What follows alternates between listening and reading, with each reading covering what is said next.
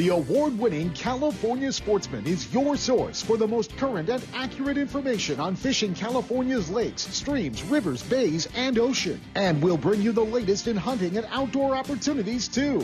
California Sportsman with Sep Hendrickson is brought to you by Fisherman's, Fisherman's Warehouse, Warehouse Megastores in Sacramento, Manteca, and Fairfield. And is sponsored in part by Gone Fishing Marine in Dixon, your heavy gauge aluminum boat headquarters. Lowrance Electronics, and the California Department of Boating and Waterways. And now to bring you the best in the outdoors, here's the host of California Sportsman, Sep Hendrickson. Hey, good morning, everybody, and welcome to California Sportsman. It's Saturday, February 4th already. It's cold outside, but it looks like this little bit of rain's going to come through and give us a great opportunity to sneak out this week. We're going to kick it off in just a minute talking about Clear Lake with Kent Brown, who's not live in the studio. He's a little under the weather today. And we've got our good friend Alan Fong live in the studio this morning. And we didn't want Kent to poison him this morning. Good morning, well, Alan. That's a good thing. You know, I don't need to be getting sick. No, you don't need to be getting sick. None of us need to be getting sick. Nope. So it's kind of good that he's Kent stayed home I'll take his place. Yeah, you'll do you do a good job of filling in for him. Then we're going to take you up to Bodega Bay. We're going to talk with Rick Powers and the new Sea Angler. Nate Case is live at Comanche. He'll be chasing rainbows out there today. We'll go live on the water with him. Of course, Alan Fong is live in the studio, no doubt about that. And we're going to be talking about a lot of different subjects water condition, lakes, rivers, maybe even March turkey, and maybe some PCP, those big, powerful air guns. And we'll have Steelhead report from Mr. Mike Ogney yeah, there's steelhead. Not many of them, and they're approaching our rivers with the drought that we've had. You can't expect many of them to be out there this year. Virginia Salvador and Zach Medinas are fishing the Diamond Classic Sturgeon Derby today. It's a catch and release derby, and we'll go live on the water checking in with him. Randy Pringle, the fishing instructor, is out chasing black bass. No, he's not. He's sitting at home today. He'll be live from the garage giving you tips and techniques to make you a better fisherman.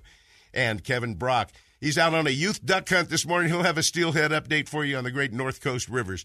And Dave Hurley from Western Outdoor News hooks up with us. But some big, exciting events took place up at Clear Lake this last weekend. And I'm not an expert on bass fishing. Let's go to our good friend, Mr. Kent Brown, the host of Ultimate Bass Radio, and let him tell you the great news about our friends at Clear Lake. Good morning, Kent. Sep, Clear Lake is back. Uh, that's all I can tell you, man. Old Clear Lake is back. Six foot of water, you know, since the start, you know, the of all the storms uh, back in Clear Lake, and it looks like old Clear Lake. There's water in the canals. There's water in the sloughs. There's water up in the tules. There's water under the docks. And last week, the new Gin Bass uh, Team Tournament Championship. Uh, this was from last year. They actually postponed it due to low water uh, and moved it into January of this year. And I'm telling you what, Seth, when the guys hit the water last weekend, uh, they it, it just lit up. There were there were 34 teams weighed over 40 pounds in two days. You sent me uh, the winners. You sent me pay, yeah. day one counts, and I just looked at that and went, "Wow, uh, Clear Lake's wow. back, and so are the 10 pounders, by the way." And how about this, man? I mean, there's some big names fishing this this tournament. You know, guys like guys like uh, you know Christian Ostrander, uh, Bub Tosh, uh, you know JP and jo- uh, Jody and JP, uh, Mark Crutcher, you know uh, just big names fishing this thing. Ryan Weir, Phil Macon, they're 19 and 20 years old. Uh, Ryan caught his personal big fish at 10.78 on the final day. Good timing. And, uh, yeah, fifty-eight eighty-five to take home a pair of Ranger boats. So uh, I mean, just it, it was a really a magical tournament up there. Well, just to see the numbers and then to hear about the 10 pounders up there, my goodness, Kent. And one of your guests said that he had two big pigs on that morning. Yeah, and there was another 10 weighed. Uh, Kerry Edwards and, and Jeremy Edwards also weighed a 1046 in the tournament. So, you know, you weigh a 1046, Alan, and you don't get big fish yeah, money. No, How that, about that? That's kind of depressing, ain't it? yeah, that'll but you're at Clear right Lake, there. and Clear Lake loaded with big boys, you know. So, you know, it's um, a lot of times you come in with an eight pounder and don't even get a check for big fish. It's a great impoundment, and that's what all this rain's going to do for us. Is that not only Clear Lake, but every lake and Delta and everything else is going to be a heck of a year this year. It really is, and uh, and you know there were a lot of anglers, Alan, talking about how tough Clear Lake was in practice. They really weren't catching them.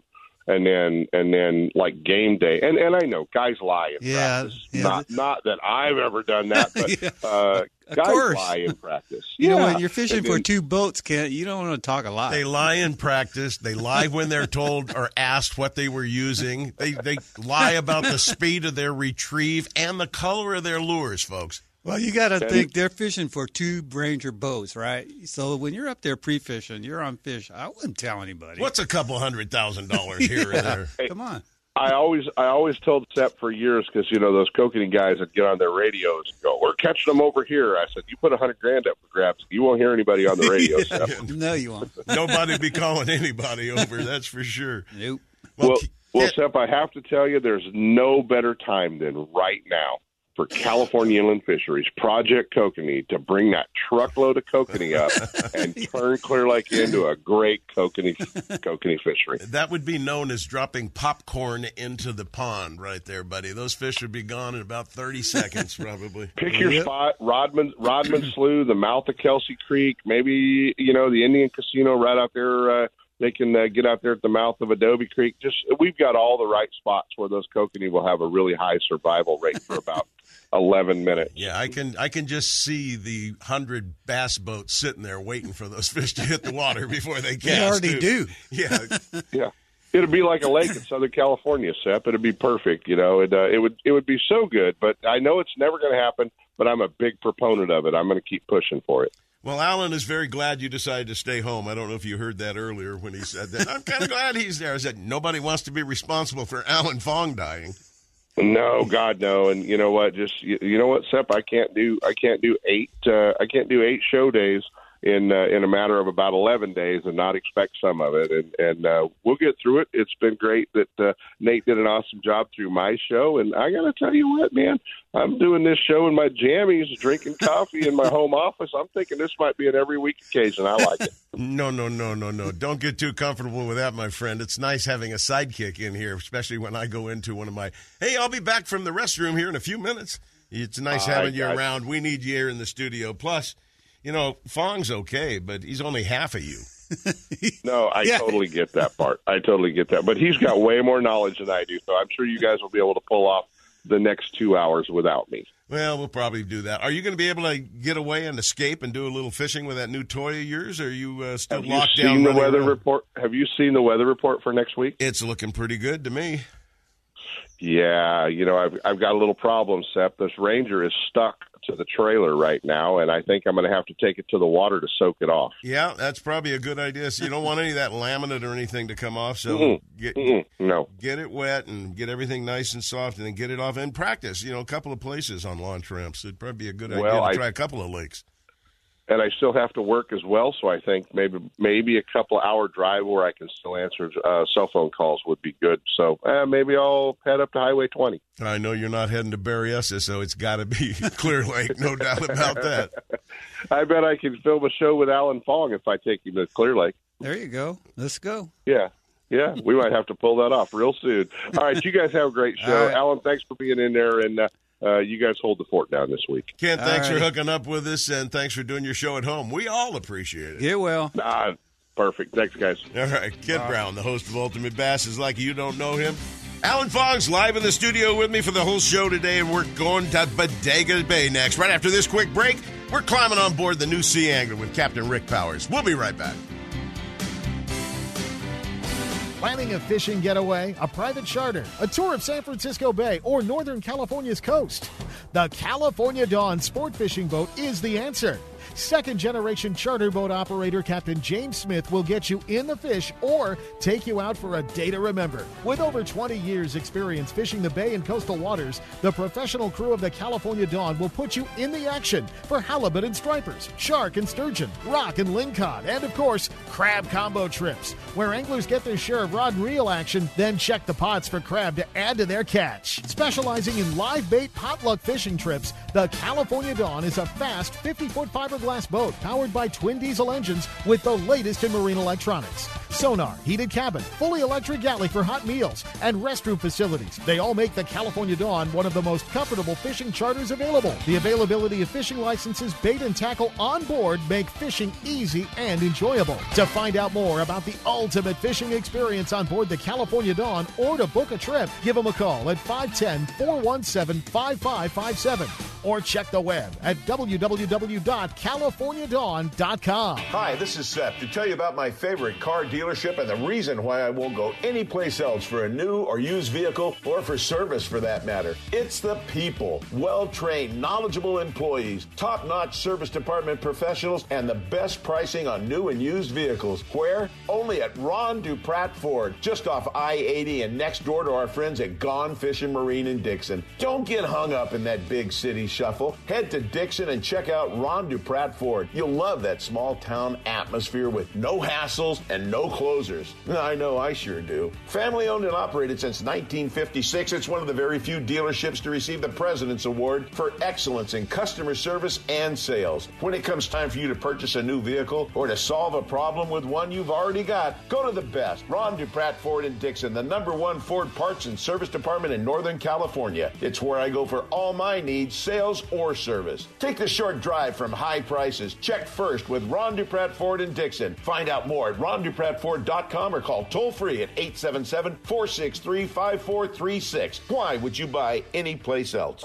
Duckworth Boats. Hand built by highly trained, skilled boat builders with pride, precision, and craftsmanship. With models from 18 to 40 feet. Designed for both fresh and saltwater activities. Gone Fishing Marine in Dixon is your heavy gauge aluminum boat headquarters. Featuring the entire line of Duckworth boats. From outboard tillers to jets and inboards. The Advantage Navigator, Pacific Navigator, Pacific Pro, and Offshore series exemplify Duckworth's attention to details. Gone Fishing Marine's trained sales staff will help get the Duckworth boat you need with the right power, performance, and accessories. No other boat compares. Be part of the legacy. Join the family of proud Duckworth owners. Learn more at Gone Fishing Marine in Dixon, gfmarine.com, or duckworthboats.com.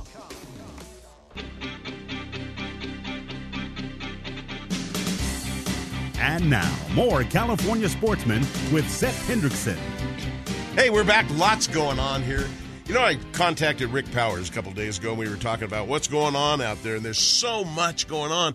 But one of the most exciting things and the opportunities that's coming your way, anglers, is when rock cod and everything opens back up, you're going to be able to go out and fish waters that have never been fished. Let's get one of the most experienced guys when it comes to saltwater fishing off our coast on the air right now to tell you all about this. Let's go live on board the new Sea Angler with Captain Rick Powers. Good morning, Rick. Good morning, Seth. Tell us all about this big thing that's about to happen. Uh, I know you guys are going to be packing your boats once we get out to that 300 foot mark. Yeah, the first time in uh, 20 years, Seth, we're going to be able to get back out and stretch some line out and fish deep water. And a lot of my guys are calling, and they're excited about it. Um, we haven't seen it in many years. Uh, May the 15th, which is still a ways off, uh, we're going to go to 300 feet or deeper, and that is totally different than uh, what's been going on for the last what 18 years, I guess. Yeah, but I bet So you I bet you've got a couple thousand waypoints already set for that area too in the from the past years when you were out there many many times. Got a lot of spots out there, Seth, and I'm sure the fish are waiting for us. You know, they haven't seen hooks in many years, and when they've been untouched for that long, it's off Katie bar the door. door. It's just off the hook fishing, and we're excited about that. There hasn't been a lot going on around our place lately, but uh, I'm still getting calls about crabbing, so I think we'll throw some crab pots in this week, and uh, we haven't been able to use the pots up until it's been a couple weeks back. They opened it back up, so uh, instead of using rings, which are kind of labor intensive, but they work well, we'll throw some crab gear in, and we may even mess around and go petrale fishing. You know, I don't know. We're, we got a little bit of time before we start fishing deep water, and uh, there's always something to do. That's for sure. Hey, everybody talks about petrale. Oh, they're small. Yeah, well, they're tasty as hell too. So, you folks, uh, don't overlook those things, especially when you can go out and get some crab and petrale sole is what we always called it in restaurants. Exactly, exactly. And There's plenty of sand dabs, so who knows what we'll do. But that that that deep water thing is that, that's going to be uh, that's going to be special, and it's going to be kind of a weather permitting type deal. Um, How far are you going to have to go out? How far do you have to go out to get to 300 feet? With our sloping coast along the bay and along the north coast where you are, that's quite a ways, isn't it? It is. It is. That's the only difference. Instead of uh, the short runs that we're normally making in shallow, you know, near coastal areas, we'll be fishing uh, probably two hours offshore. So it's not going to be a short run, but it's going to be a very productive run, I'm sure. Rick, when when you go out to a place like that that's been untapped for so long, likely you're going to have fish that are just going to strike out at anything that comes along because they haven't been hooked for you know decades apparently. But are they going to be a larger fish, more relaxed, and with a better growth pattern too? Yeah, they, for sure, for sure. You know, for years and years, we fished Cordell Banks, which is the most prominent reef outside of Bodega Bay, and it is absolutely loaded with big, mature fish. There's been no gill net pressure out there. There's been no dragging. Uh, very, very, very little trawl pressure. So no nets. Um, it's just been untouched for years, and uh, we'll be fishing around the edges of that uh, of that high spot, and we'll be fishing down below there. And I think it's just going to be off the hook. I mean, big fish, lots of them, and they're going to be as aggressive as they get. I'm sure. Well, Rick, traveling that far out, deep water situations, are you likely to come across some of the exotics that have been coming up from down south, the tuna and everything else out there too? Well, we had them this year, and I'm being told by different people that these things are here to stay. So if that happens again, we're going to be on them. There's no doubt about it. It was exciting this year. A lot of guys got out there and caught big fish, uh, ourselves included. We actually didn't really target them with customers, but we did catch a rather large bluefin uh, trolling around uh, on a pelagic bird trip. So they're there, and I've been told that uh, there's kind of a northern push, so it's uh, not going to be unusual if we see these fish in years to come. Well, I'm certain that uh, if they continue popping their little heads up out there, you're going to be targeting them and uh, going out intentionally looking for those dogs along the way. It's a great opportunity, folks, especially when this deep water opens up, the 300 feet or better. You need to be out there. You need to experience this because this is going to be like. I'm not going to say prehistoric days, but it's going to be as good as any angler has ever seen out there, aren't they? Absolutely, Seth. And prehistoric's a good word. Yeah, honestly, it'll be like going to Jurassic Park. They're going to be big fish. There's going to be plenty of them. If the weather's good, we're going to do it every day we have customers. That's for sure. Well, one of the nice things about having the new Sea Angler is it doesn't really matter how good the weather is. You've got one of the biggest fishing platforms out there. Tell our listeners a little bit about the boat. The boat is 65 by 20 feet. Uh, it takes the weather really well.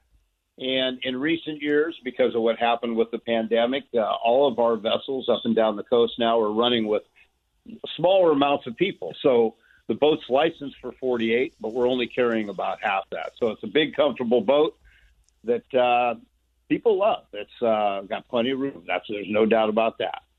Well, Rick, anticipation is uh, pretty heavy right now for some big meetings coming up with the Golden State Salmon Association, Pacific Fisheries Management Council, Department of Fish and Wildlife, all about salmon situations. What are you hearing? What are you uh, starting to hear trickle down the down the uh, information pipe? Okay, so we've got uh, every February we have an informational meeting, and we have it here in Santa Rosa. It's been local for us. So we always attend that, and that is the first of a series of meetings that take place this time of the year when it comes to uh, uh, salmon management.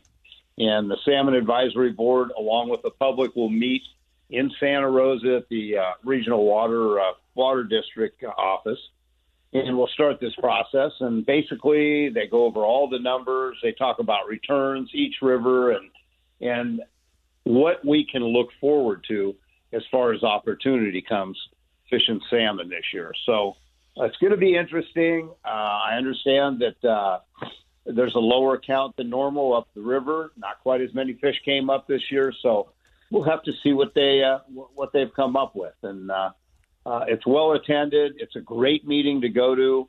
If you're unclear when it comes to how the whole process goes, it's a great way to start. And that'll that'll happen actually March the first in Santa Rosa after that, uh, Pacific, Pacific Fishery Management Council meets, and uh, it'll it'll be interesting to see what happens. I've I've heard that we could be curtailed this year, but uh, every year is different. You know, we got to see the numbers and see what we got. Well, let's hope they're uh, decent numbers and that our seasons aren't shortened or whatever. But uh, as few fish came back in, there probably will be some shortened someplace along the line. Well, I'll tell you, we've had some uh, we've had some good fishing, and uh, I'm hopeful that we'll still have uh, recreational opportunity, and uh, we'll just have to see how how the chips fall. Rick Powers with the new Sea Angler out of Bodega Bay. Rick, give them all the hookup information they need so they can find out more, book a trip, and make sure they're on one of those after May 15th trips on the deep water. Yeah, thanks, Seth. If somebody wants to get hold, uh, get a hold of us here out of Bodega, you can reach us at 707 875 3495. I think we will throw some crab gear back out, and uh, maybe we'll even uh, mess around with the trolley, so we'll see if we can catch some of those. Appreciate it, Seth. Rick, thank you very much. We appreciate not only your knowledge, but sharing it with all our listeners. Take care, my friend. You and Alan have a great day. We will. You can Hi, go ahead. Rick. Hey, one question I want to ask you. I just are you going to I be just using? him. You He's- did. He's gone. What were you going to ask him? I can give you a. a I, I, can was going to to ask him if fishing 300 or deeper. That's a lot of cranking. Electric reels, Electric, baby. we had a lot of interest at the show for electric reels. So yeah, it's all those tuna guys that don't want to fight them. nope. So yeah, just going to ask them. You know, I I really think you're going to see a lot of that. Um, so many guys don't understand how far 300 feet No, really is down It's there. rough cranking that. Oh, you get you get tired. You get burned out. You plus, think- if you put some big fish on the end of your hook and you start bringing them up, and you bring a couple of them up, you're gonna be tired. yeah, you think it's a long process. You may have a rider come along, something bigger come along and Yeah, take it too. it out should there. be awesome fishing. Yeah, it will be. There's no doubt about that. Well, speaking of awesome fishing, this guy has had some great action out at Comanche. I think his words were epic. Let's hook up with the man himself. Let's go to Nate Kels with Big Nate's Guide Service. He's been fishing Comanche lately. Let's see what he's up to today. I know he's not pig hunting. Good morning, Nate. How you doing? Hey, good morning, Seth. I'm doing good. Thank you. I'm sorry. Hey, are you uh, sitting at home today because the pig hunt got canceled and you're all moping around the house? Shoot, man, I'm I'm up getting the wife coffee and uh, picking up donuts for the girls. So That's just a little different than being out on a wild pig hunt. It's not near is, as exciting. it was it was not my game plan, but hey, you know the, these things happen. Well, I can tell you right now that a dozen donuts is a whole lot better tasting than some big old boar pig that you shoot out there for 300 pounds. Nate and I were talking last night, or night before last, and I said, man, make sure you shoot a small one. You know, those are the tasty little devils out there. And I got to tell you real quick, Nate, before we get on to Comanche, I drove up with a guide one day, and uh, we're driving the property, just looking around, see what's out there, and we look through the bushes, and here's about a 400 pound boar, just snorting, all just racked up, just full pumped up chest, everything. And he's sitting out there just staring at us as we're driving by. The guy goes, "Oh, there you go. There's your trophy. Drop that thing." And I said, "I wouldn't drop that if it was the last thing to eat around here." You don't want to shoot big boars, folks. They taste like they look, or worse. The best thing to shoot is a small pig, 60, 90, no bigger than 120 pounds, male or female, but the females taste better. But you don't want to shoot a bunch of pregnant females, so avoid that situation. Tasty, tasty meat in wild pigs comes off of small wild pigs. And I got a guy sitting next to me that what? agrees. I, I've shot a lot of pigs, and my biggest is 360, and I turned it into sausage, and it was actually really good. My biggest, I told you earlier today, a 343 pound sow that was dry, never had babies or anything. Yep, them the Best good eating eating. pig we've ever had in our life. Bill Carr and I had it. We shared all the bacon. The bacon was like three inches wide. That Yep, you get one around 75 to 80 pounds, and the back straps are unbelievable. you can eat that whole thing in one meal. I bet Nate Kels could. That's for sure. and and the weather today should have been really good pig hunt. Well, he got it canceled. The guide the guide actually canceled on us. We are going out of uh, 360 Ranch in Arbuckle. I'd never done it before, and they uh, they called us two days ago and said let's reschedule. And you know, so hey, you know, I guess I guess when your guide calls you, whether it's hunting or fishing, and says let's reschedule, you just reschedule. Well, you know the way it works. I'm sure you've done exactly that. Well, tell us about Comanche and this great action you've been experiencing out there. Man, we we we've been laying it to them. Um, it's it's been limits have been the rule uh, for the past couple weeks. Uh, we're going out. We're we're getting you know 20, 25 solid bites each day. Um, you know, most of those are fish are getting hooked up.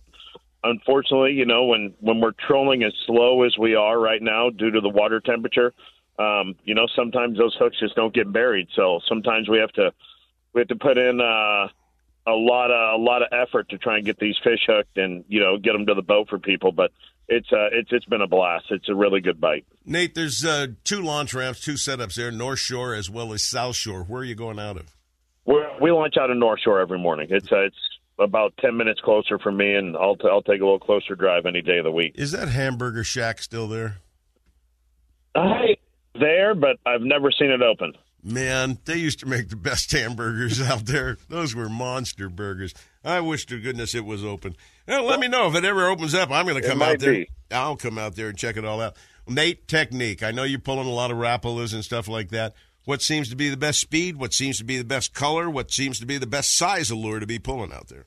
Well, it's it's varying each day, um, just depending on the amount of boats out there. You know, you've got a lot of bass tournaments. You've got a lot of guys pre-fishing for bass tournaments. Um, you know, the more boats you get on the lake, uh, the deeper the fish are dropping, and the slower you have to go. Um, I and you know, I, troll, trolling slow kills me. I love to power troll, but you know that's that's the way to get these fish to uh, to latch on right now. Um, we're going between 0.8 miles an hour up to about 2.3, 2.5 on some days. Um, it just it just varies, and we're running we're running grubs, we're running rapalas, uh, we're running speedy shiners some days, um, trolling flies. The, these trout flies have been crushing them. Um, you know, it it's kind of pick your poison. I mean, you could probably go out there and put any of those four on, and uh, and you know, and probably get into some fish. But once you find something that works, we kind of just swap out all the rods and uh, slow our speeds down, or, or you know, or speed up, and uh, just try and try and get into them as fast as we can. Well, Nate, the uh, ideally, it's uh, you're looking at your locator and you're seeing fish all over the screen. But this time of year, you've got a lot of fish up high. Where are they holding right now? It's quite likely you could be trolling over fish and not even seeing them as you spread them out to the sides. That that's exactly right. Which which is really key for the side planers. Uh, the side planers have been have been smoking fish, um, probably probably three to one. Really? Um, with the side planers, That yeah, means those fish are up there high. You're pushing them out to the sides, right where your offering is. they are. You know, when even when they're down deeper, we just add more weight. Um, the key is to having a nice big solid side planer that can handle up to you know three ounces of weight, so you can actually get it down if the fish do drop. Um, the deepest fish that we're catching right now are probably about 25 feet, though. So um, if if you're dropping any deeper than 25 feet, you're you're probably uh, looking for those green bass. You know what I'm talking about. Oh yeah, trash fish. I understand. I don't No, know about you know, that. I, lo- I, I I love catching me some bass too, but you know we've we've been marking some schools of crappie lately too. Um, I haven't I haven't started targeting them yet, just because uh, I haven't had the interest. Um, Well, but get I the- mean, I've, get I've the seen interest. some real nice schools of, of crappie. There's some big crappie in Comanche. hey, I want to get you over at Berryessa and do a little crappie fishing with you. I, that's one of my favorite things to do. I don't like to keep them. Maybe one, maybe two, just to have a couple little fillets. But no more, no more cleaning fifty in a white bucket anymore. Those days are long gone. Oh, the crappie is freaking delicious. I any any crappie that you want to throw back, I'm going to take myself. Yeah, well, it's a good fish to take. Actually, if you start taking them out, they start getting bigger and bigger and bigger. So it works to our benefit to keep a few of them along the way. And yes, they are a very tasty fish. I like my fish fried, and those things can't be beat when they're nice and crisp, man. Uh, that's that's no lie. I did a TV show at Berryessa many, many years ago with Ron Popeil, the guy that invented that vacuum sealer and the, the little fishing rod that was about 18 inches long and stuff. And we had a blast out there eating crappie every way you could cook it. And then we bagged it all up and had a good time with, old- with old Claude Davis up at Lake Berryessa. I have one of those rods in my truck still. Do you? You're I des- think it's called I think it's called the fishing buddy or something like that. That's right. It's uh, that's one of those things everybody put behind their seat in case they saw a fish in the water along the side of the creek. Alan Fong's got 34 rods like that in the back of his truck. Oh yeah. But there's Well, the you- crappie you- you fishing you everywhere. need it. The crappie fishing, Berryessa, Comanche, they're big. This I did a video at Berryessa a few months ago, and I was catching them two to two and a half pounds. Yeah, there's some big ones, and Clear Lake's turning on right Clear now Lake's too. got a lot of big ones. Comanche's got a lot of big ones, and it doesn't get a lot of pressure either. Yeah, the Seychelles have been out there lately, and uh, they've been spanking some of those big suckers.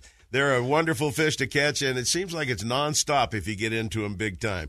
Well, Nate, give them all the information they need for Big Nate's Guide Service, and drop those donuts right here at the studio, okay? Good deal, guys. You can uh, you can check me out over so all over uh, social media at Big Nate's Guide Service. Um, you can give me a call at 916-860-9180. Uh, we'll probably be on the Comanche bite for another month, month and a half. Um, everything's kind of just depending on Berryessa. Um, we we love we love Berryessa for uh, for the kokanee, the kings, the trout, the crappie, uh, the bass. But uh, you know, right now this bite is as good as it as it gets at Comanche. So we'll uh, we'll be hitting Comanche. We'll be mixing in Pardee, some Amador. Um, we've we've got a lot of interest for Amador. I'm just waiting for the water to clear.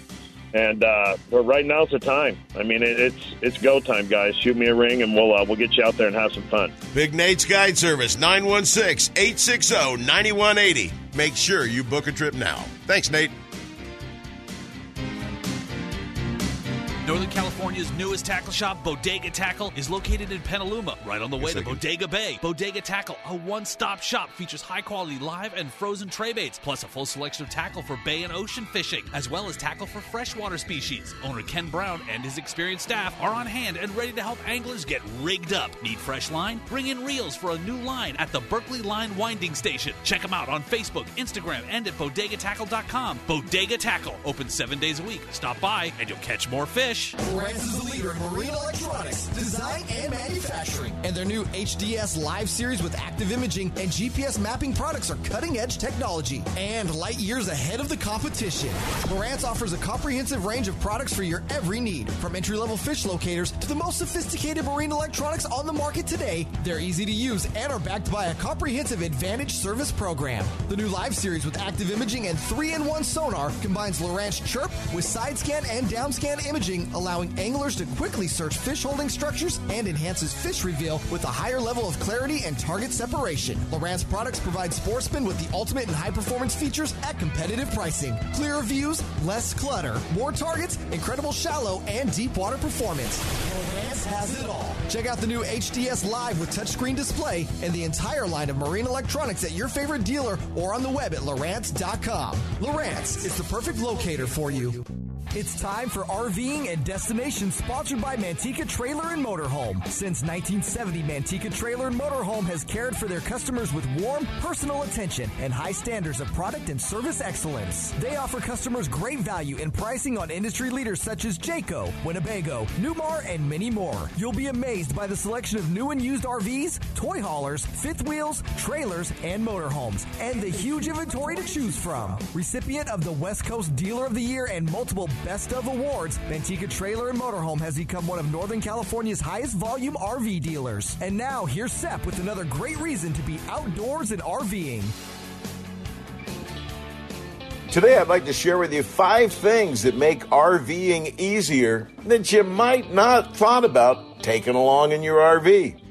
A lot of RVers have done this in the past. Marilyn and I both take most of these things along with us. Things that you might never think you would have used in an RV.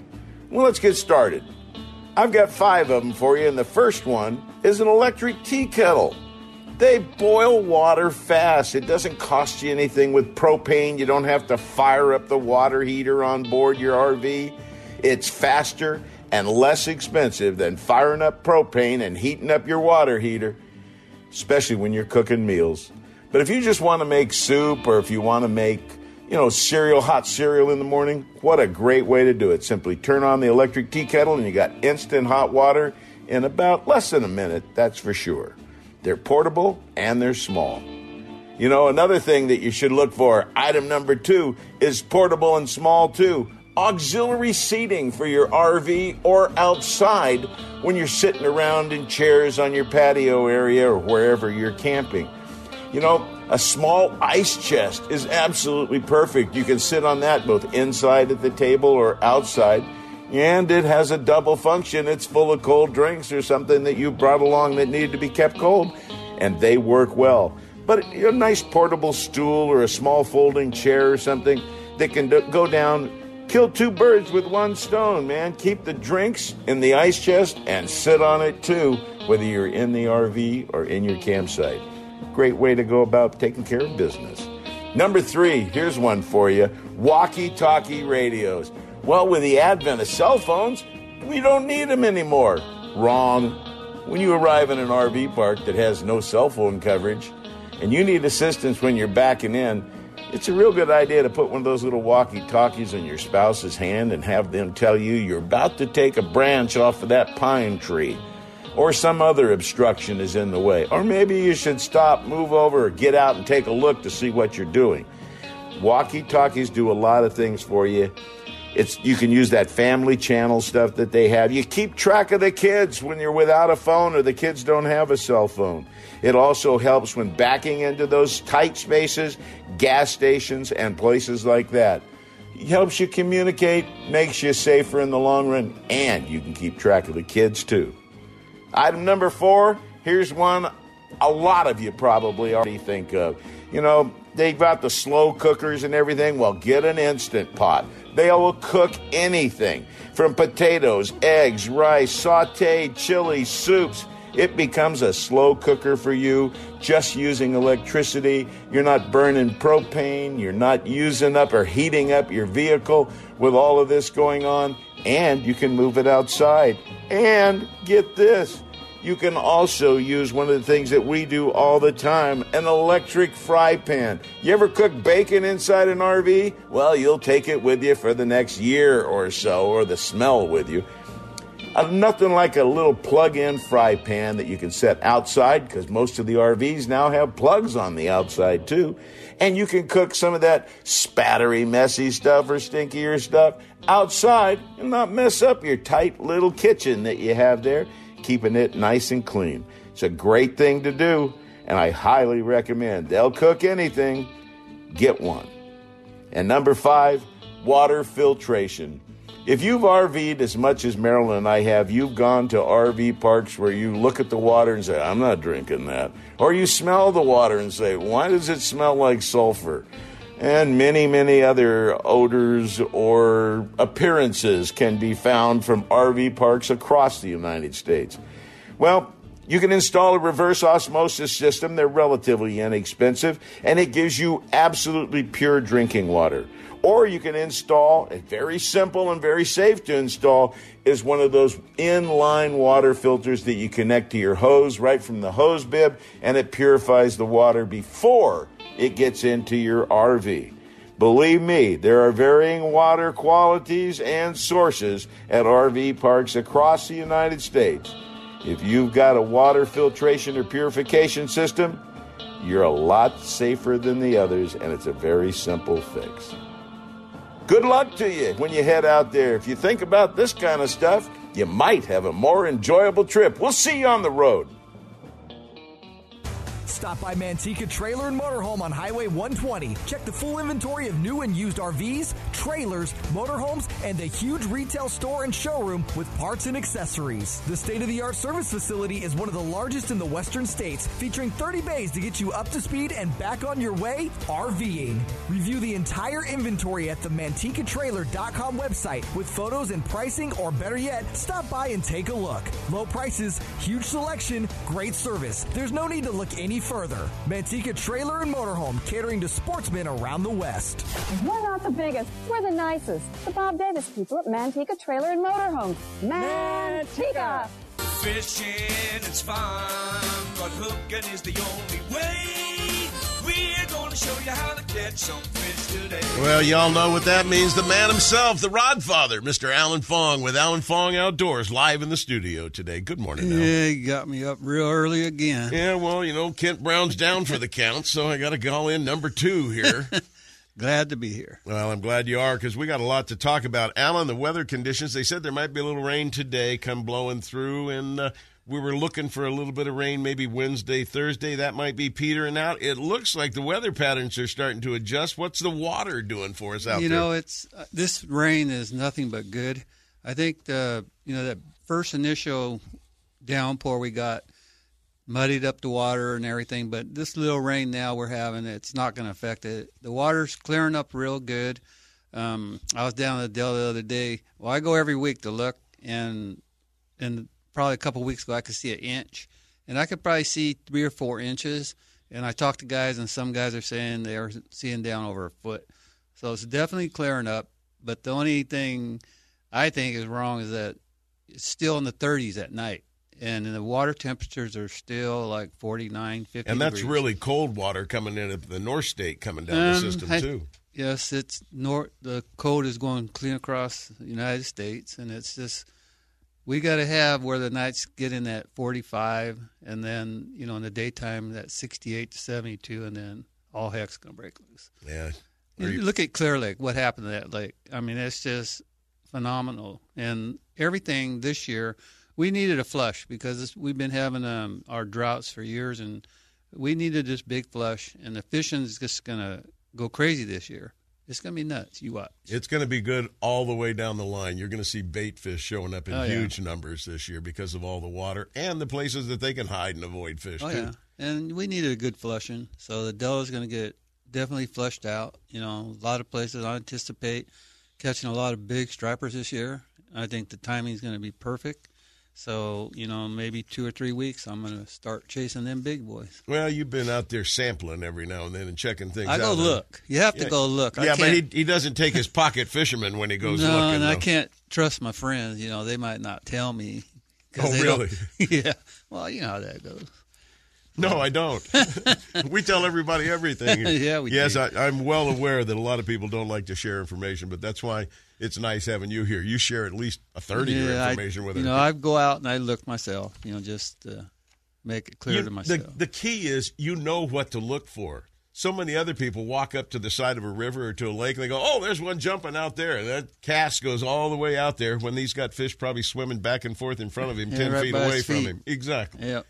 So you know, I I did the seminar at the ISE show, and I actually sh- when I got on the tank, actually I had more people at your theater than I had at the tank. Of course, it's you know California sportsman versus ultimate bass. Well, Kent wouldn't agree to that. I know. So, but anyway, I, but there was good crowds, and you know, I demoed lures and showed people, you know, actually how I do it. Well, I was really I was it. there one day. I introduced you, and uh, I walked out and I took a look at the pile of lures that you brought out there. These looked like uh, they were made out of two by fours. They are rather Well, large, some- Mister Fong, Yeah, you know, to catch big fish, you got to use big baits. and big hooks. Apparently, I saw you trying to untangle a couple of those. big hooks, sharp hooks, and have the right equipment: rods, line, reel, your gear ratio. Everything matters. And you know, I explained everything. And actually, this coming two Mondays coming up, uh, we videoed all the um, seminars I did at the ISE show, and we're going to show them on my YouTube channel. So on Monday, this Monday, and the following Monday, you're going to see two segments of you know lures in the water and what I talked about. Because a lot of times, you know, when I talk, you, sometimes they tell me I couldn't hear you, I couldn't hear you. Well, watch watch YouTube and you'll see it and you'll hear me. Yeah, it'll be nice to see those. No question about it. Alan, uh, you did a short the other day. You're doing those little TikTok things that you're putting out now along with Yeah. it 15, 20, 30, 40 seconds. well, they long. have to be under a minute. Yeah. So- But you did one to wake up a whole lot of people that use snap swivels on their big lures. You got to Oh, share yeah. that, share it with our listeners right now because you guys be fools that are using snap swivels if you want to catch the biggest fish of your life. If you, you you put one of these big lures on and you put a snap swivel on it, and you keep casting, it actually weakens them, loosens them. $95 lure on the other end. Yeah, that's a low dollar one. But anyway, you you can catch all the 10, 15 pounders and not have any trouble. As soon as you hook that 35, 40 pounder, he's he going to come off. He's Even gonna, if it's an interlock snap swivel, it's not going to I've had yeah all kinds. I do not use them. So when I want that um, action on a lure, by so when I tie direct on a glide bait, my lure has a tight swimming motion, almost like the bass you see in a tank. And then there's sometimes when they want it faster and more wild, then I put a split ring on it, and then I tie the split ring. But I always tie direct because I do not want any failure. Because when you hook them big boys, they tug. Well, even some split rings can get straightened out. I've had a trout straighten Oh, yeah. out split rings They'll before. straighten them out, but you got to use good ones. Heavy ones. You look, Owners. look for the big, strong suckers in Yep. there. Don't look for some inexpensive, cheap one in a package you've never seen It before. makes a difference, but watch those videos because I explained everything to the T. Because I know when I'm at the show, you some guys go, "I couldn't hear you. I couldn't hear you." Well, we decided we're gonna. There's more hearing aids in your audience than anywhere else in that show. Yeah, there. I have a lot of old time followers because I'm old. We all are. Fortunately, there'll be some young ones coming along the way here to fill in for us in the years to come. But I'll tell you what, Alan, the information you share with guys is absolutely spectacular. With the water clearing up and everything out there, I know you've uh, already found some little pockets of water, and we know that the uh, port is already is a great pocket of water that Yeah. not too impacted out there, and it gets nice clear water all the time. Are the birds active? Is it happening Um, there? Yes, it's um actually the last couple of weeks I've been catching a lot of fish there on A rigs. I see guys trolling. Um, they come in the shop. They go, "Was that you out there?" And I said, "Yeah." And they also caught a lot of them. They're trolling, so there's a lot of fish in there, and I'm graphing a lot of them. I see them on the live, just you know, swimming around, just in cast the, to them. in the old days, in the old days, Jack Fendleton and I used to go out there, and we would race from one bunch of birds to the next. You know, in the five mile an hour zone. Oh, yeah. We'd just be get over there. They're on top. They're up high. And as soon Oh, as you get there, you cast into it, and chances Just are you're going to pick fish up. on. Oh yeah, there's uh there's at times um, Blade Runner Rick. He's out there all the time, and I'll ask him, "Hey, how'd you do?" And he just texts me a picture of his graph, and I go, "Never mind." Yeah, that's all I needed to see. Yeah, I mean it, it's so important to use your electronics. Like you know, we were talking about shorts, and I did that one on electronics. Yes. And I said, your electronics look like this, then And you know, everybody's holding up a 12 inch locator, a Lowrance Yeah. locator, and it's like white screen city. blank. Yeah, and you just have to trust them because they don't lie. They don't know how to lie. Why are you fishing on a blank screen? What the hell But I had right I here? had comments, and guy commented me, and he said, "You know what? My screen looks like that all the time." I said, "You know what? Your problem is you probably, especially if you're in the river, because there's a lot of clutter, you'll have the tendency to turn that sensitivity down till the picture gets clear. Yeah. And what happens is you won't pick up any information. You won't see anything. So you got a beautiful picture. So you have to learn to adjust. I do a lot of videos on my YouTube channel how to adjust them. So you have to learn and do it and see a little red dot or slash or arc go across the screen, red or yellow. That's a fish, you know. So you and you have to turn your sensitivity up. Make sure you see good. Uh, double signal is the best way to know that your units are working. So if you're you see a you're in 10 feet and you see another bottom drawing below it at 20, you know your unit is functioning properly. Yeah, you're sending out a real strong, signal, down there. Yep, you have to have that signal. So a lot of guys back it down because it's clear, and they think you know they're going to see it, but they don't see anything. So learn how to work your electronics. Well, one of the biggest problems that I think people have is starting out. They get their they get their locator, they get their boat, they slam it on the boat, they mount the transducer, they go out, and they didn't even bother to level the transducer to the boat. It is so Yep. important to have that thing at exactly the right angle so you see the picture that it is designed to give you on the screen. Yep. One of the biggest faults is guys that install them, put that transducer on. They go, "How do I know if it's on right?" Well, if you're graphing and you see uh, like a arc starting to come, but it's just a dash Half- or half line, an half arc, you need to tilt your transducer up in the back of it. Tilt it up because when you put your boat in the water, it's not level no more. It's sunk down, especially when you put it in gear. The bottom, your back of your boat tips down, so you got Especially if your fat butt is standing in the back loading up and yeah, down rigger. Exactly. So the, you just keep lifting it up about an eighth of an inch at a time till you get the perfect arc, and Yeah. then you're done.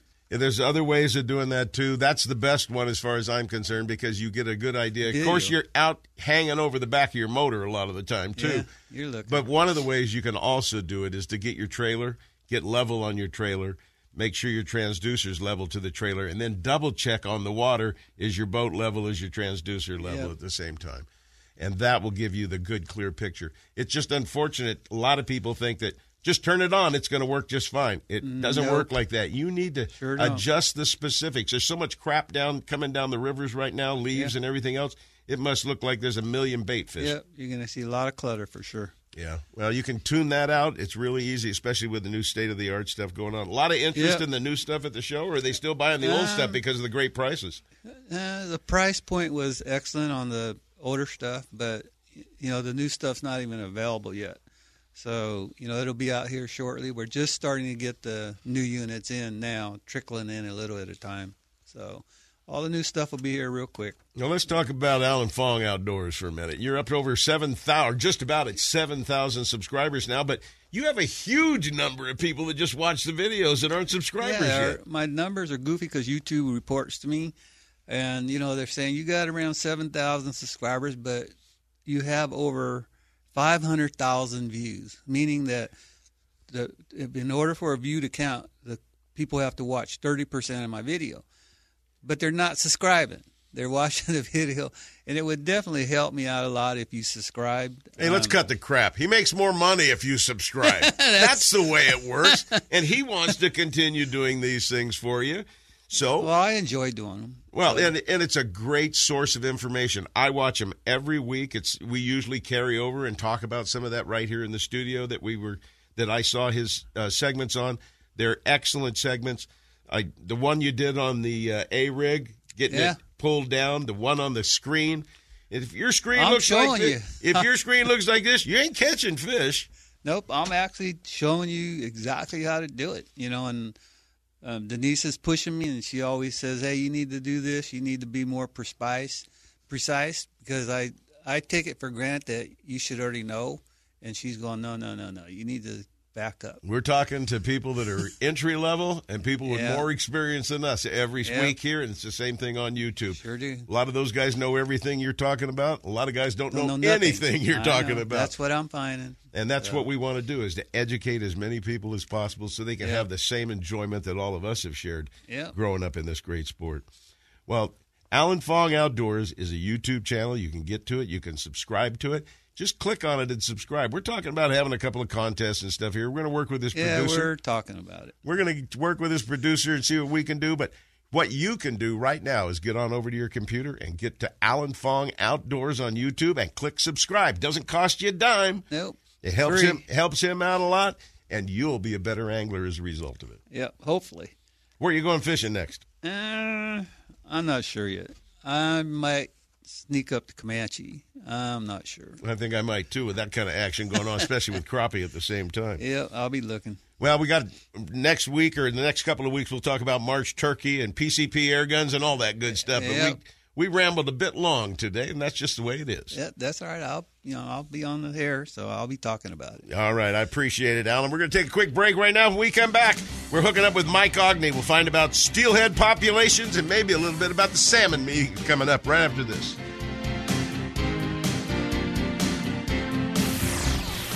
Join Gatecrasher Fishing and Captain Zach Medinas for an epic fishing adventure on California's Delta, San Francisco Bay, or out the gate. For professionalism and great service, join Gatecrasher Fishing for an impressive trip that will keep you returning season after season, no matter what species you pursue. Captain Zach believes in the tradition of harvesting sustainable fish, such as king salmon, rock cod, halibut, and striped bass, seasonally, and also fishes white sturgeon.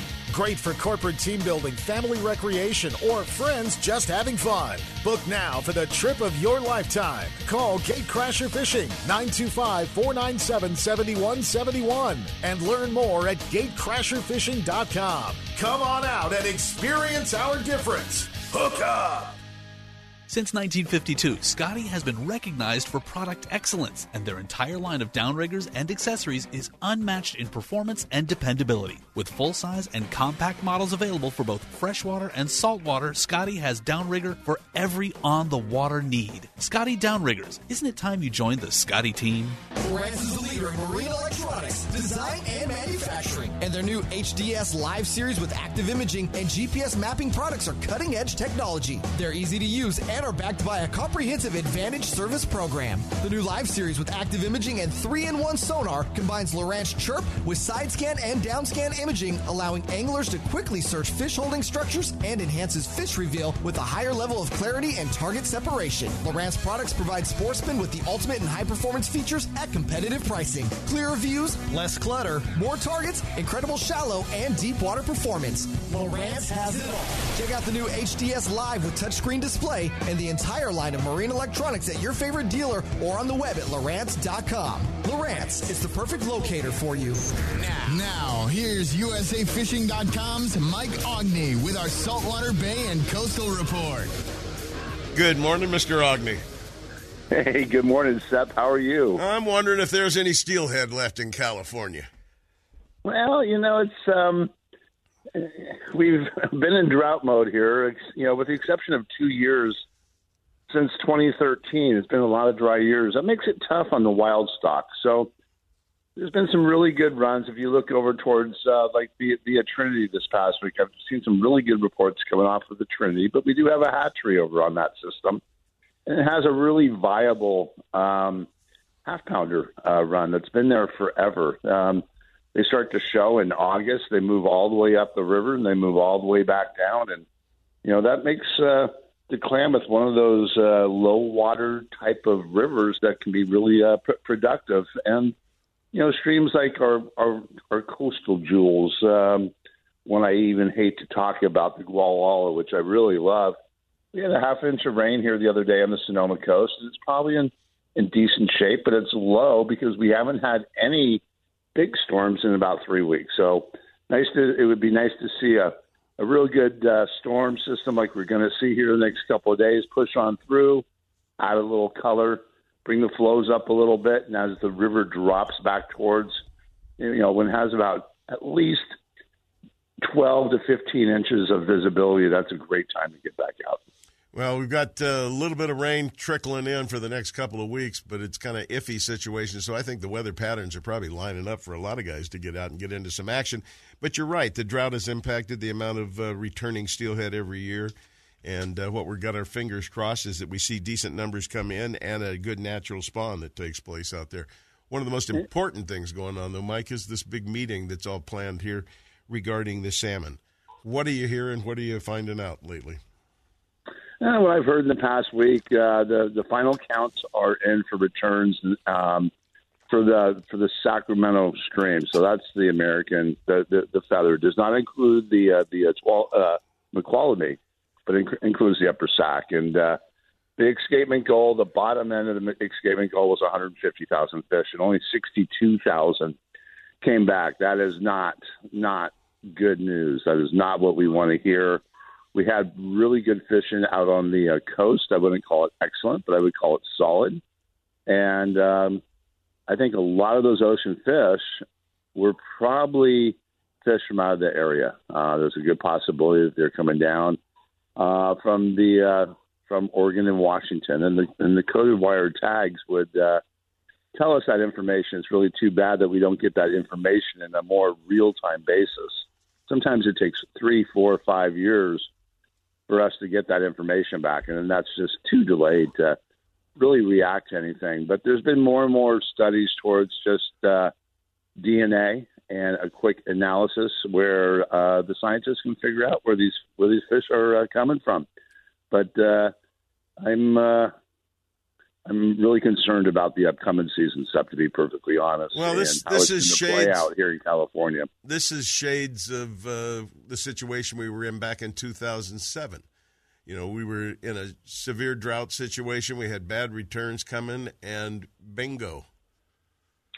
In 2007, we also um, the fishing absolutely um, sucked. I mean, for lack of a better word, on the coast it was it was terrible. We actually had pretty good fishing last year. So part of this equation too has been this this thiamine issue, and it's too complicated to go in here today. Maybe we can talk about it a little bit the next couple of of weeks. But basically, this thiamine issue is having a big effect on on wild salmon, and uh, we really don't know how much of an effect it's having to the fish that are returning to the river. Are they just dying out on us? you know, the rivers last uh, last fall were quite warm, quite low. Temperatures well into the 70s. Okay, Yeah. that just I mean, salmon can't survive in 70 degree water. If they spawned, it was a false spawn. So Yeah, exactly. So um, there's a lot more issues than just just returning fish. There's a lot of environmental things going on here that uh, we don't have control of. The one thing we have control of, Sep, is the amount of water that we're diverting out of our systems, and it's it's just too much. We need we need proper water management, particularly during times when baby salmon are migrating back out. Yeah, there seems to be no partnership with all the other organizations and agencies to uh, wash them on down the systems, unless, of course, there's some big trauma going on. Well, we're going to have to address this later on. We're out of time for this hour, but it is a very important issue. Let's make sure we get into it next week, okay? We'll be on top of it, Sep. Mike Ogney, USAFishing.com, and a member of the Golden State Salmon Association's Board of Directors. Important things going on right now. You need to pay attention. We'll be right back after this quick break. There's a lot more right around the corner in our second hour because we're going to have a blast. I hope you'll join us. It's not over yet. Stick around for more fishing, hunting, and outdoor action in the second hour of the award winning California Sportsman with Sep Hendrickson. Coming up next.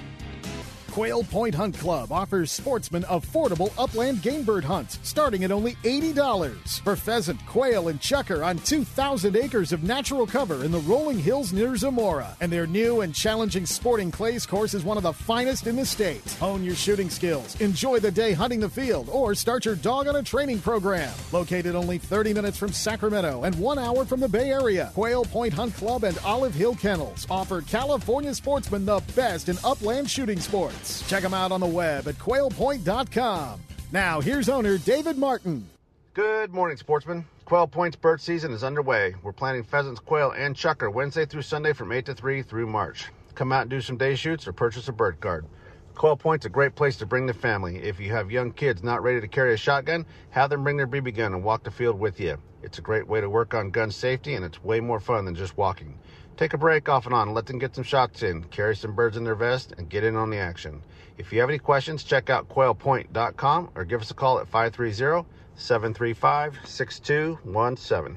If you spend more time telling the one that got away stories instead of showing off giant fish pictures, get to Fisherman's Warehouse and grab some Gamakatsu hooks. Gamakatsu has hundreds of hooks for every technique, and Fisherman's Warehouse has the full selection. Change to the world's sharpest hooks from Gamakatsu, improve your fish catching, and end the lost fish stories. Fisherman's Warehouse in Sacramento, Manteca, and Fairfield all carry a full selection of Gamakatsu hooks for every fishing application. Stop in today or shop online at fishermanswarehouse.com. For high thrust power, performance, and portability, pick up the Yamaha T9.9 High Thrust 4 Stroke. Its streamlined design is up to 12% lighter than previous high thrust models. Still, it delivers up to twice the thrust of comparable two strokes. It's the perfect kicker and a great choice for sailboats, john boats, or deep V's. Any small craft that begs maximum muscle in an efficient lightweight package needs the Yamaha T9.9 High Thrust 4 Stroke. Pick one up at Bucks Outboard, 2750 47th Ave in Sacramento. Family operated for over 50 years, Bucks carries the full line of Yamaha parts and accessories and has service you can count on. Bucks Outboard, the sportsman's choice. 916 428 3917 or bucksoutboard.com. Hi, Lenny LaPinta here for Bucks Outboard. I'm inviting you to come down and check out our full line of Yamaha outboards. Great deals going on right now. You can catch us on the web at www.bucksoutboard.com or give me a call at 916 428 3917. I'll be waiting for you. And now, more California sportsmen with Sep Hendrickson. Hey, welcome back. This second hour is packed with good stuff. We're kicking it off in just a minute with Captain Zach Medinas and Virginia Salvador. That's right. They're out there having a great time at the Delta Diamond Classic going on Sturgeon Derby. All catch and release derby taking place today. We'll check in live on the water with him in just a minute. And Steve Carson, our senior tuna's got some great info for you. There's lots of tuna still down there in the Mexican waters, and they're available to you guys if you still want to get down there and get into the action. Randy Pringle, the fishing instructor, hooks up with us to talk Delta Black Bass live from the garage. And I'm sure we can get Mr. Fong to jump in conversation about Delta Black Bass too. And Travis Morgan from Guns Fishing and Other Stuff's got all kinds of goodies to talk to you about, especially a Valentine's thing coming up. And turkey season's right around the corner. Kevin Brock's at a youth duck hunt. We'll be checking in live with him and more on steelhead updates. And Dave Hurley, the editor of Western Outdoor News, joins us with more Northern California angling opportunities before we get off the air. Let's go now live to Captain Zach Medinas or Captain Virginia Salvador. I'm not sure who we've got. And check out what's going on with Gate Crashers Fishing Adventures at the big Diamond Classic Sturgeon Derby going on right now. Good morning. Good morning, Sep. How are you? You don't sound like Zach, that's for sure. No way, man. You got the you got the prize today. Oh, lucky me. Virginia Salvador is the co captain out there with Gate Crashers. Tell us what's been going on lately with the sturgeon action, Virginia. Well, we've been, you know, taking the last couple of days to do some searching and finding some groups of fish. So we're kind of excited today to make some things happen. We've got a great group of people coming out from Cal Fire today. So um, they fished with us previously. They're super excited and brought out their family. So we're really excited to fish today. You know, we came fully loaded and ready for action. When you've been out there looking around and roaming around, looking for marks, what have you been seeing, and how are the fish starting to gang up? So, like, we've been searching around and just basically looking for areas with least amount of grass. Right now, there's kind of a, lot of grass in the system, so we've been trying to find areas where we can sneak in there and find fish and get out of that grass because everybody knows how annoying that is. Um, but we have seen groups of fish still in the system, so that's kind of encouraging for a day like this. Well, the technique that you guys use is obviously a proven technique. Wasn't it the Diamond Classic years ago? You guys caught like 40 something sturgeon in one day? No, it wasn't the uh, this derby per se. It was another derby we had done that was like a Slayers derby where it was like three days in a row and within a 24 hour period. Yes, we caught over 50 fish that day. A lot, of, lot of sturgeon available out there, folks. But uh, one of the things I pro- profess is I enjoy this catch and release derby. I support catch and release derbies. How do they determine who the winner is in a catch and release like this?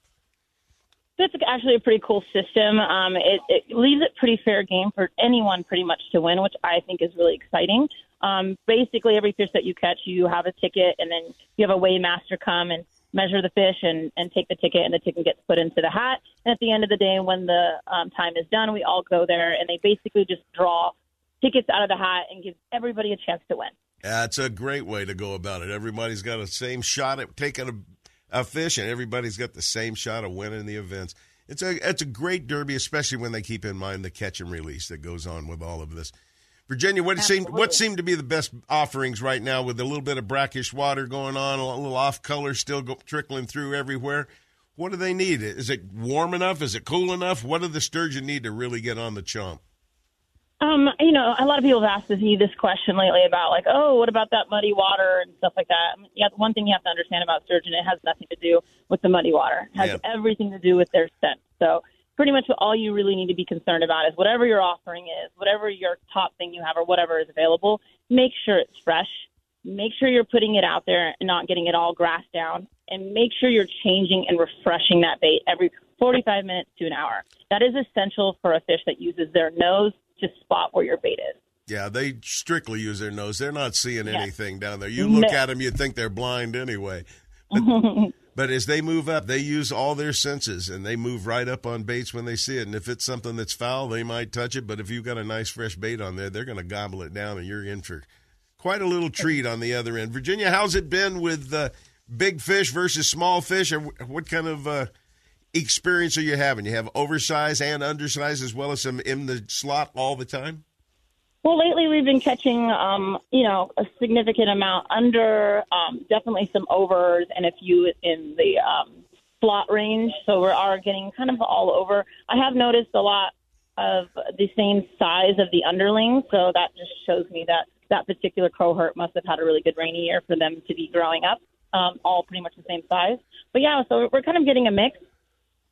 And what's going to be your top offering out there today? Um, we usually always kind of mix it up. We always have eel, potentially salmon eggs, really like whatever's available. But I really enjoy using the eel too. Well, I hope to goodness you guys have a, gr- another great day like you did in the past on some of the derbies you fished. And uh, I know you'll have smiling faces on board the boat. And I'm glad you got a bunch of the Cal Fire guys out there because, you know, being first responders out there, they deserve a great trip too. And I know you guys will give them a quality experience. Absolutely, you know it, Sep. Well, give them all the hookup information they need, Virginia, so they can get out there with the two captains and fish the Gatecrasher Fishing Adventures Sturgeon Derbies. They're just sturgeon action, period. Absolutely. So just check us out on www.gatecrasherfishing.com, and our number is nine two five four nine seven seven one seven one. Captain Virginia Salvador on Gatecrashers Fishing. Don't miss an opportunity to get out there and have a great day on the water. It's kind of worth its while because she'll teach you a lot real quick. Absolutely. Virginia, thanks for hooking up with us. You have a great day out there. And if you have the opportunity and get into some fish before we get off the air, please give us a call back and give us an update. Absolutely. Thank you, Sep. Have a good time out there, guys. Thanks, Captain. We'll talk to you again real soon. Hey, it's about time for gun owners of California, and Kent's not here. What are we going to do? Alan, you want to do this? Nah, maybe I'll Nah, do it. you do it. Winner number five of the gun owners of California. If, if you thought, let's see what he has to say here. Do you think California state legislatures and the governor are going to abide by the strict rulings of the United States Supreme Court regarding the Second Amendment? Yeah, well, I don't know about that. They're already arguing a whole lot of it, but I have a sneaking suspicion when it all comes down to the nitty gritty, the Supreme Court is going to rule over whatever California is trying to do. You know, it's all all has to do with the magazine size, with guns, with restrictions as to what you can have. I'll let them work it all out. We're hunting. That's what we like to do with guns around here. We do a lot of hunting and fishing, whether it be quail, chukar, pheasant, ducks, pigs, whatever the case may be. We're out there hunting all the time. Now, let's give that gun away from gun owners of California. They've got 52 weeks, 52 guns in 52 weeks. This is week number five, and I haven't won yet. That's, oh man, that's Karen Wigginton of Barstow, California. How can somebody in Barstow win a gun? Because they bought a ticket. Sep. That's how they did it. Congratulations. You just won yourself a Marlin 336 lever action in 3030. There's your pig gun, Alan. A nice pig gun. The staff at Gun Owners of California will be getting a hold of her, and they'll make all the arrangements. And you can pick up your gun at Shooters Pro Shop in Roseville or Guns Fishing and other stuff in Vacaville. That's just a short drive from Barstow. Well, there's just a little less than 100 tickets left for this thing. You don't have 52 chances, but you do have, I don't know, 41, 44, 48, whatever, subtract seven from or five from it, and you got it. 47 chances left. For $50, you can get a ticket, and you might be the next lucky winner. 2023 is the 48th year Gun Owners of California has been fighting for you. If you're not a member, they invite you to join. Congratulations to the lucky winner. Let's take a quick break. When we come back, the man himself, Senior Tuna, our own Steve Carson, the director of Penn Fishing Universities, is live with us right after this. Lowrance is the leader in marine electronics design and manufacturing, and their new live series of fish finders are state of the art for today's anglers and light years ahead of the competition. From entry level finders to the most sophisticated Lowrance electronics on the market, Fisherman's Warehouse mega stores in Manteca, Sacramento, and Fairfield have it all. And their trained sales staff will help you find the exact unit you need. Fisherman's Warehouse and Lowrance Electronics, providing sportsmen with the ultimate high performance fish finding features and the best possible pricing. Check out the new Lowrance Live and the full line of Lowrance products at your favorite Fisherman's Warehouse location.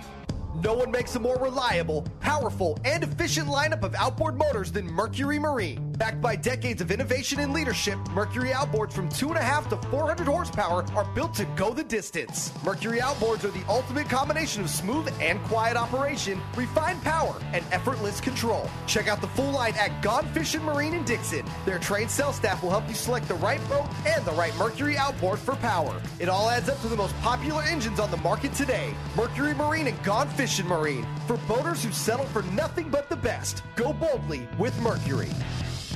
It's time for Pure Fishing's Pro Staff Tip of the Week. Brought to you by Berkley, Penn, Abu Garcia, and Shakespeare, manufacturers of the finest in fishing tackle and related products. Turn up the volume and listen close. We're sharing tips, techniques, latest innovations, the newest products, and legendary fish catching tactics from cold water, warm water, and saltwater pros. They'll tell you how they did it with a little help from their friends at Berkley, Penn, Abu Garcia, and Shakespeare. All you have to do is pay attention and then go fishing. And joining us in the Pure Fishing Pro Staff Tip of the Week is the man himself, Mr. Steve Carson, the director of Penn Fishing Universities. Good morning, Tuna. Good morning, Sep. Tell us about it. What's going on down in your neck of the woods? Well, you know, typical winter fishing as far as what's actually being caught. Um, up in uh, California waters, uh, a lot of the boats are staying home. Uh, a few are kind of sneaking over the border and catching a few rockfish in the Mexican waters where they are not closed. Uh, and way, way down, uh, down literally in the Hurricane Bank area, they're getting some nice tuna. uh, and that's that's about 900 miles south of San Diego. They're getting some nice tuna and some wahoo. Uh, nothing over 300 pounds, but you know, typical winter fishing, pretty good. But the big news is uh, now we all know from watching Wicked Tuna and uh, you know shows like that that bluefin tuna is like the most desirable fish on earth. Um, I, I mean, they're okay to me. Um, there's other fish I like better, but I love fishing for them. Um, but uh, they are very tightly regulated. Literally, just about every chunk of of water in the world that has bluefin tuna in it is heavily regulated and has a quota. And the the Eastern Pacific, that's us, south of the of the U.S. Mexico border, um, the, you know they have a quota and they're allowed to start on January 1st. They're already done. Oh, so Um, commercials out of the way, and it can be sport fishing time. They, bingo! They they've caught their quota. They went home. They're they're fishing for something else, or they're doing something else. Um, eventually, when when the fish cross the uh, the the U.S. border into California waters, there'll be another quota that the, that the commercials can get to, but it's not that big. They're very the quotas are very tight, and they'll get that quickly, and they'll go home, and it'll be you know left for the sport fishing. But the news is is that the Mexican fleet caught the majority of their fish in the area called uh, the Ranger Bank. Um, for those of you that don't know where that is, that's about 200, a little over 200 miles south of San Diego, a little above Cedros Island, which means they, in the winter they used to go back to Japan pre 2016. We had to hope they even came back, but now if they make a hundred mile move, which for the the bluefin tuna population not that much of a move when they're chasing bait around, all of a sudden they're in range of the day and a half fleet. Um, and that's the main body of the fish. There's actually still fish right now in California waters at the area about 100 miles straight out from Los Angeles. They call uh, the Cortez Bank, and some people have been watching, you know, the the big wave surfing action from out there right now, where they're surfing. They're trying to catch the first hundred foot wave ever surfed. So, needless to say, nobody's going out there fishing right now. Um, but there are some bluefin tuna even in that area because the boats taking the surfers out are fishing boats, so the captains know what a bluefin tuna boil looks like. So uh, the the prospects for bluefin tuna are looking pretty doggone rosy, which means my trip that I just set up last week, three day trip over Labor Day weekend on the Pacifica out of Seaforth Landing, literally leaving on Monday, Labor Day, September 4th, coming back September 7th. We've still got some spaces on it. Uh, Seaforth Landing, the Pacifica, let me give you the number. It's 619 224 3383 and uh, they do have uh, you know online booking, so you can you don't talk to a human being. You can just log in and book the whole thing online if you want to. Steve, I want to make sure we got the name of that. Seaforth, is that it, what you said? Se- Seaforth Landing, which is the other landing in San Diego. Uh, the, you know, the main landing, Fisherman's Landing, Point Loma Sport Fishing, that's on San Diego Bay. Seaforth Landing is over on Mission Bay. And uh, probably the most interesting thing about going to Seaforth Landing is there's five times more parking and it's free Hey. compared to the main landing. There you have Um, So that's believe me, when the fish are biting, the the parking at the main landing can be a challenge. But what, uh, what are your what are your target species going to be that trip? well, besides bluefin tuna, bluefin tuna, and bluefin tuna. Ah, so you're going to be that- going. You're going to be targeting bluefin then. Yeah. Well, see, and that's one of the reasons we're leaving at 10 a.m. in the morning on Labor Day, is that gives us time to get out to the area and fish at night. Uh, the bluefin tuna action is definitely overall been better in the nighttime than the daytime, especially on the bigger ones. And um, if we if we limit out, we uh, you know we uh, we have a good chance of limiting out um, on a three day trip uh, on bluefin. Then there's ample opportunities to fish for yellowtail. Last year uh, was phenomenal fishing for dorado. And uh, you know, you're out there on an offshore bank. There's rockfish and lingcod down there on the bottom if you want to fish for them. Well, Steve, I'm sitting here staring at all of this stuff going on at the Pacifica in September. What are we going to be fishing for up here in September? Are we going to start seeing any of these kind of fish moving into our neck of the woods that time of the year up here too? If you mean out of the Bay Area, Yeah. absolutely. That's Uh, what uh, I'm again, talking. I'm wondering, is it worthwhile for them to go down there for that trip, or is it better to maybe try to jump on one of the guys up here? Well, Or both. up there, they, they, they, one thing that they've got in the San Diego market is they've got that giant, beautiful bait tank filled with thousands and thousands and thousands of live sardines, which is just a game changer um, in terms of you can chum, you can literally alter the behavior of a school. A school of fish that doesn't want to come near the boat, you throw a bunch of live sardines uh, overboard for chum, and suddenly they're very interested in the boat fish being fish, sometimes they want your lures, whether you whether you're using knife jigs or poppers or stick baits or whatever. Sometimes they just want that live sardine, and if you don't have them, you're not going to catch them. Um, plus, it's a nice big boat. You know, excellent galley, excellent food, and um, yeah, you know, I mean, since it's over Labor Day, you can take the whole family down to San Diego and send them to the zoo, send them to SeaWorld, and say, "Pick me up on Thursday morning. I'll be right here." See ya. see ya. Well- so there's you know there's a lot of advantages there. Well, Steve, let's really lay this trip out for him again. Let's let's book your boat for you right now. Get a lot of people joining you on your Penn Fishing University on the Pacifica. Tell them about the boat. Give them the dates and everything all over again, as well as that phone number again, because I think this is important, folks.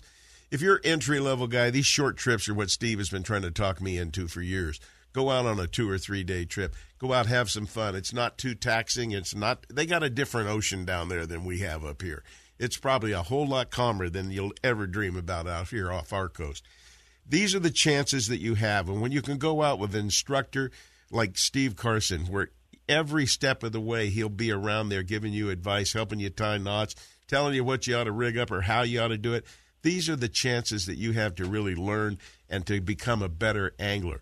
Or just go out with a bunch of guys that know what they're doing and having some fun. So, Steve, give them the whole layout again of this upcoming trip. Okay, well the Pacifica is a is an 80 foot boat captained by uh, Andrew Viola, veteran captain. Gosh, I've known him since he was a kid. Well, everybody's a kid to me. Um, I, I've known him for for over 20 years, and um, yeah, he's just a quality quality guy. And it was it was not on one of my trips, so full disclosure. But one of my favorite stories is that about the guy that caught the 353 pound bluefin tuna on the Pacifica, uh, uh, not last year, but the year before. It was his first saltwater fish that he ever caught. I wonder if he ever caught another one. I I don't know, but um, yeah, and uh, all, all meals are included. Uh, Mexican permits are going to be extra because i at that time of year we may or may not be fishing in Mexico. Um, in fact, there's a very good chance we'll spend all of our time in California, and, uh, and it, it, it's a, an admonition we have to add down here is that California fishing license may be required because a lot of people only fish in Mexico.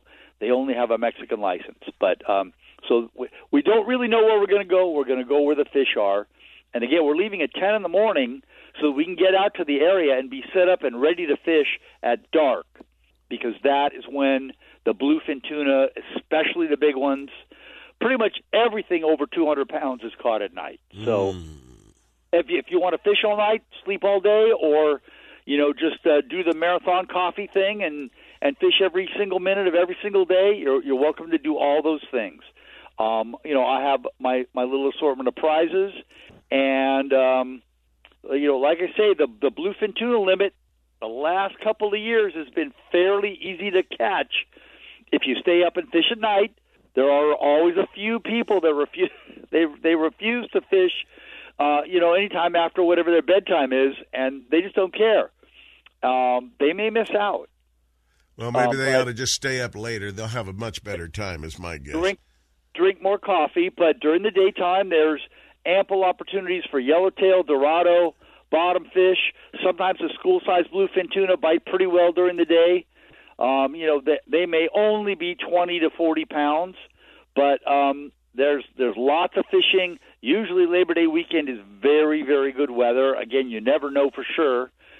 and uh, it's just a it's just a fun trip. This is a, a great great trip that we do every year. Well, folks, if you'd like to get on board this Penn Fishing University with Steve Carson, all you got to do is give him a call down there at the Pacifica at Seaforth is the name of the place, 619 224 3383. Tell him you want to get on Steve Carson's trip for the September 4th trip.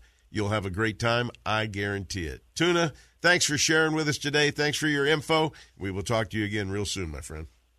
Thanks, Sep. Thank you, sir. Great seminars at the ISE show. He's always great. I gave him a great time on Saturday and a terrible time just as the 49er game was getting going at the ISE show. So, uh, needless to say, he got out of an easy one there. Speaking of easy ones, how many times have I called up guys and say, "Hey, you're going to be live on the water?" And if they're going to be live on the water, I go, "Yeah, I could use this guy."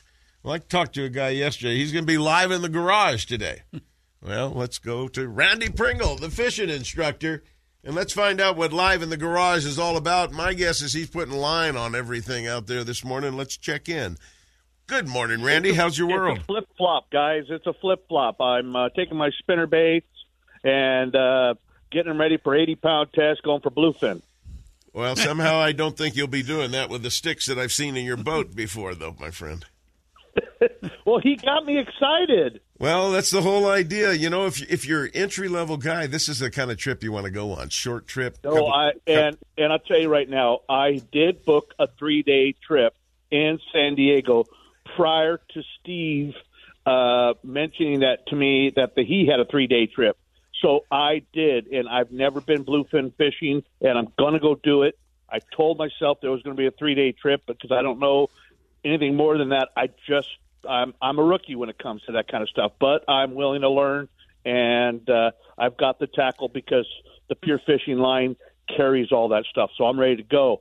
But what I'm doing in the garage today is I'm separating my striper stuff and moving in a more of the bass stuff. As I went out the other day for bass fishing on the California Delta, I realized I was missing some equipment.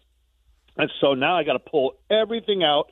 And, you know, Kent knows this better than anybody. When you pull everything out, you're going, I didn't know I had those things.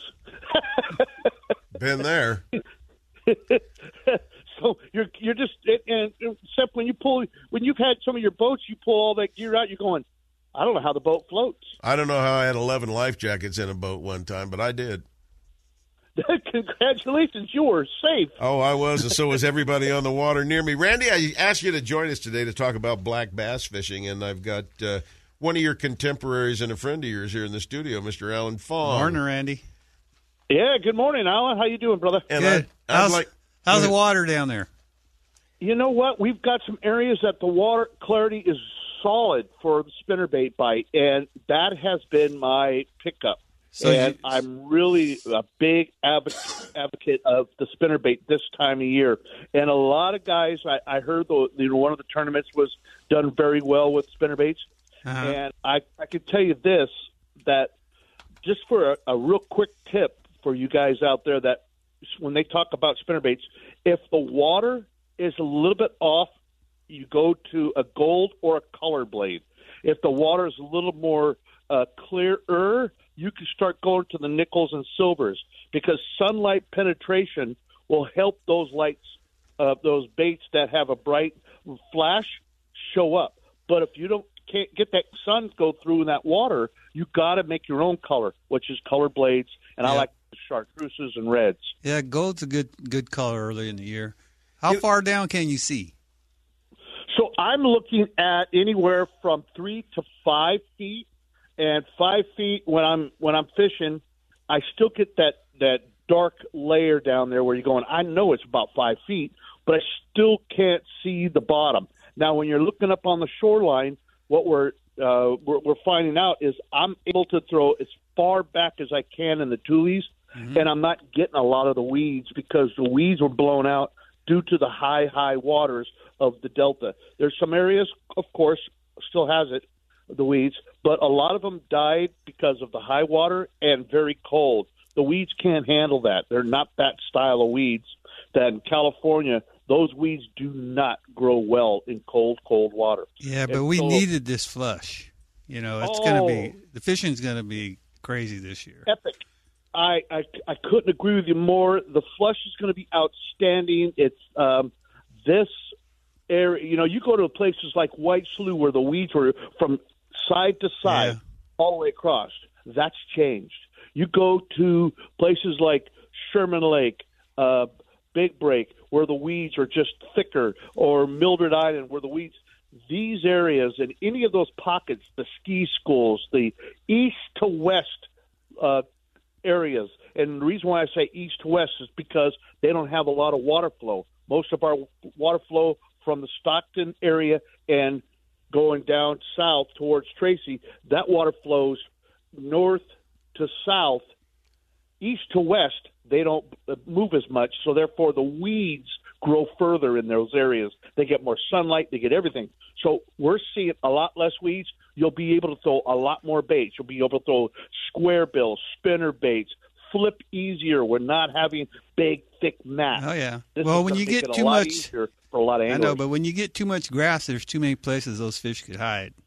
So by eliminating it it, it- gives you more you know- open water. You, no, you're 100% right. You, you get guys, when you start fishing uh, a big amount of weeds, I get people looking at a big bat. You goes, you punch this stuff? I go, no. Why not? There's no rhyme or reason where the fish is going to be.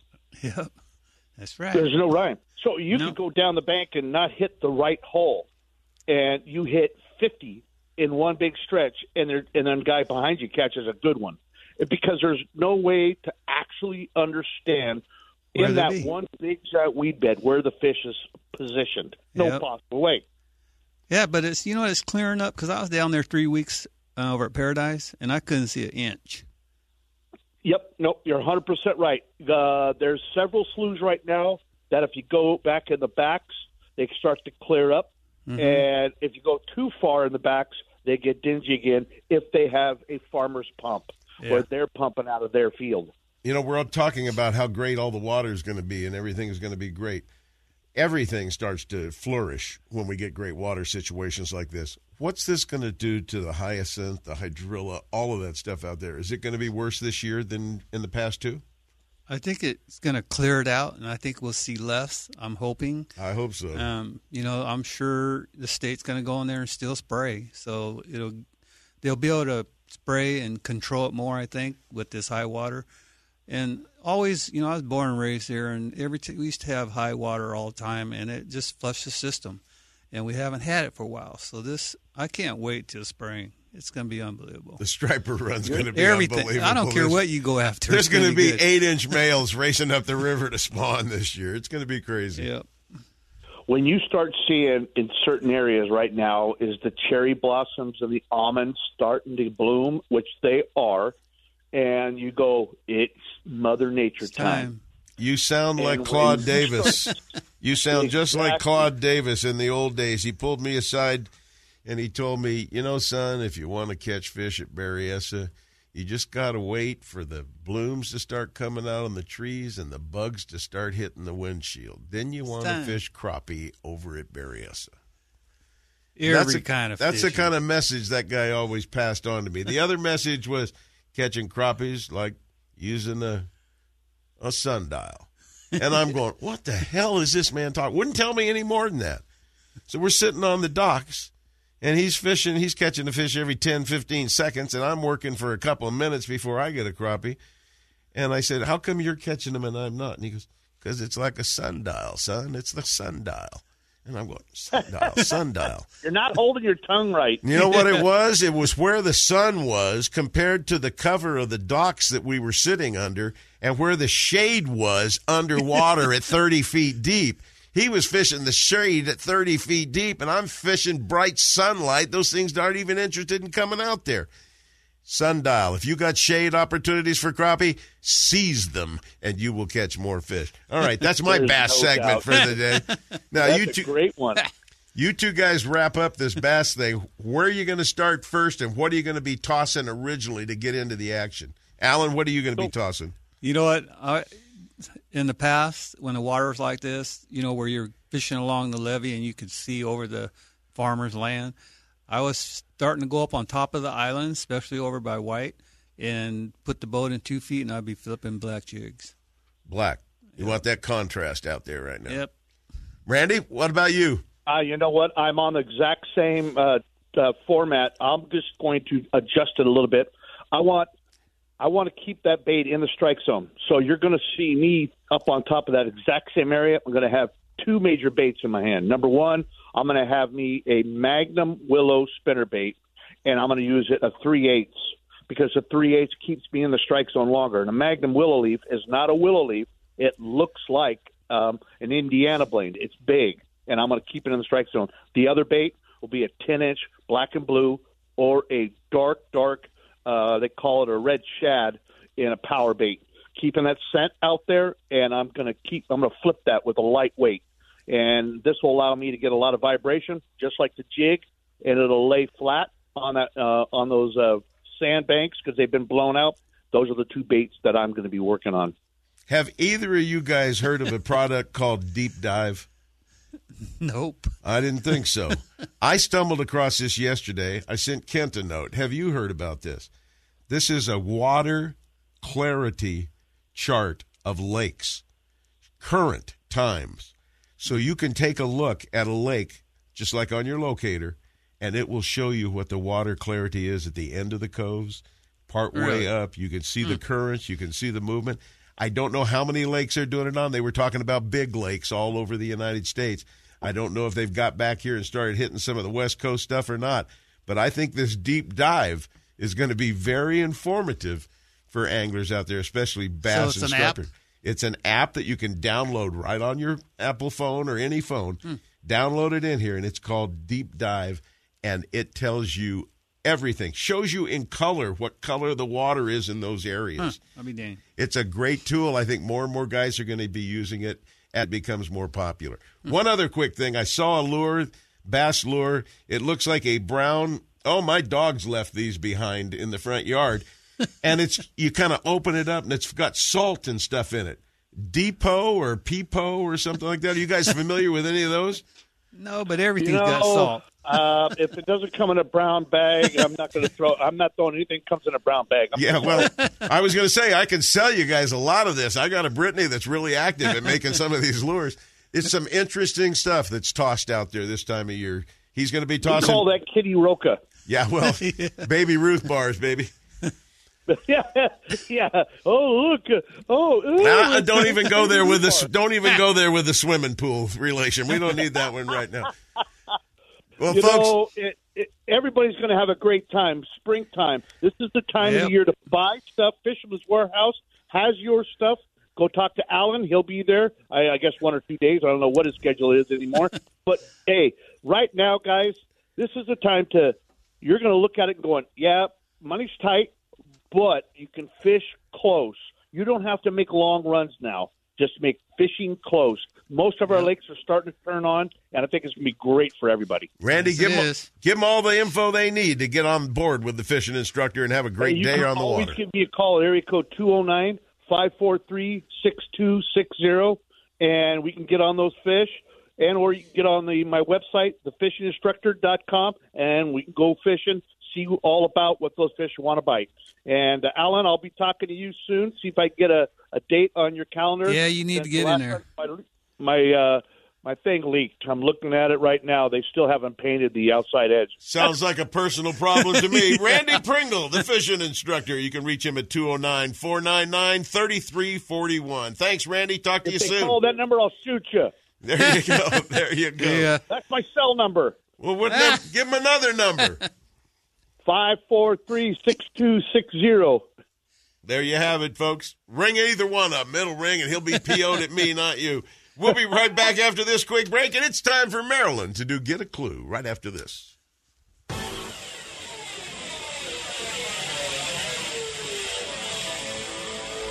Get a clue. Get a Clue is brought to you by Guns, Fishing, and Other Stuff in Vacaville, your one stop destination for everything for the great outdoors. The next time you're heading along the Highway 80 corridor, either west to the bay for stripers, sturgeon, or halibut, or east to your favorite lake or place to hunt, stop by the number one fishing and hunting destination just off the freeway Guns, Fishing, and Other Stuff in Vacaville. Whether you're looking for firearms, ammunition, scopes, binoculars, or the latest rods and reels from the top manufacturers, tackle, fishing gear, or bait, you can be sure that Guns, Fishing, and Other Stuff will have it in stock. And now, here's today's Get a Clue. Hi, this is Marilyn with reminders and hints to make your fishing experience a good one. First, fish with a partner. Try not to go out there alone. Always let someone know where you're going and give an approximate time of return. Always carry a change of clothing in the event you fall into the water or just plain get wet. Plus, if it gets cold out there, you can always put on more clothes. Also, it's a good idea to stash rain gear on board. This really helps if you get really cold. And keep your cell phone safely somewhere, not on your person, unless it's in a shirt or jacket pocket zipped closed. Do not let that phone go unattended. Be particularly cautious at this time of year. And always wear your life jacket. Get a clue. Take care of yourself. Stay safe and well. Till next week. You've driven past it for the last time. Now discover California's sportsman store that has it all at the right price. Guns, fishing, and other stuff in Vacaville. The first floor is dedicated to fishing and hunting gear, attire, and ammunition. But upstairs, it's a shooter's dream come true. With all the top shotguns, rifles, pistols, gear, and accessories you'll ever need, including an indoor shooting range to hone your skills. Make guns, fishing, and other stuff your outdoors destination of choice. Just off Highway 80 at the Alamo exit in Vacaville. Stop by soon or check them out on the web at gunsfishing.com.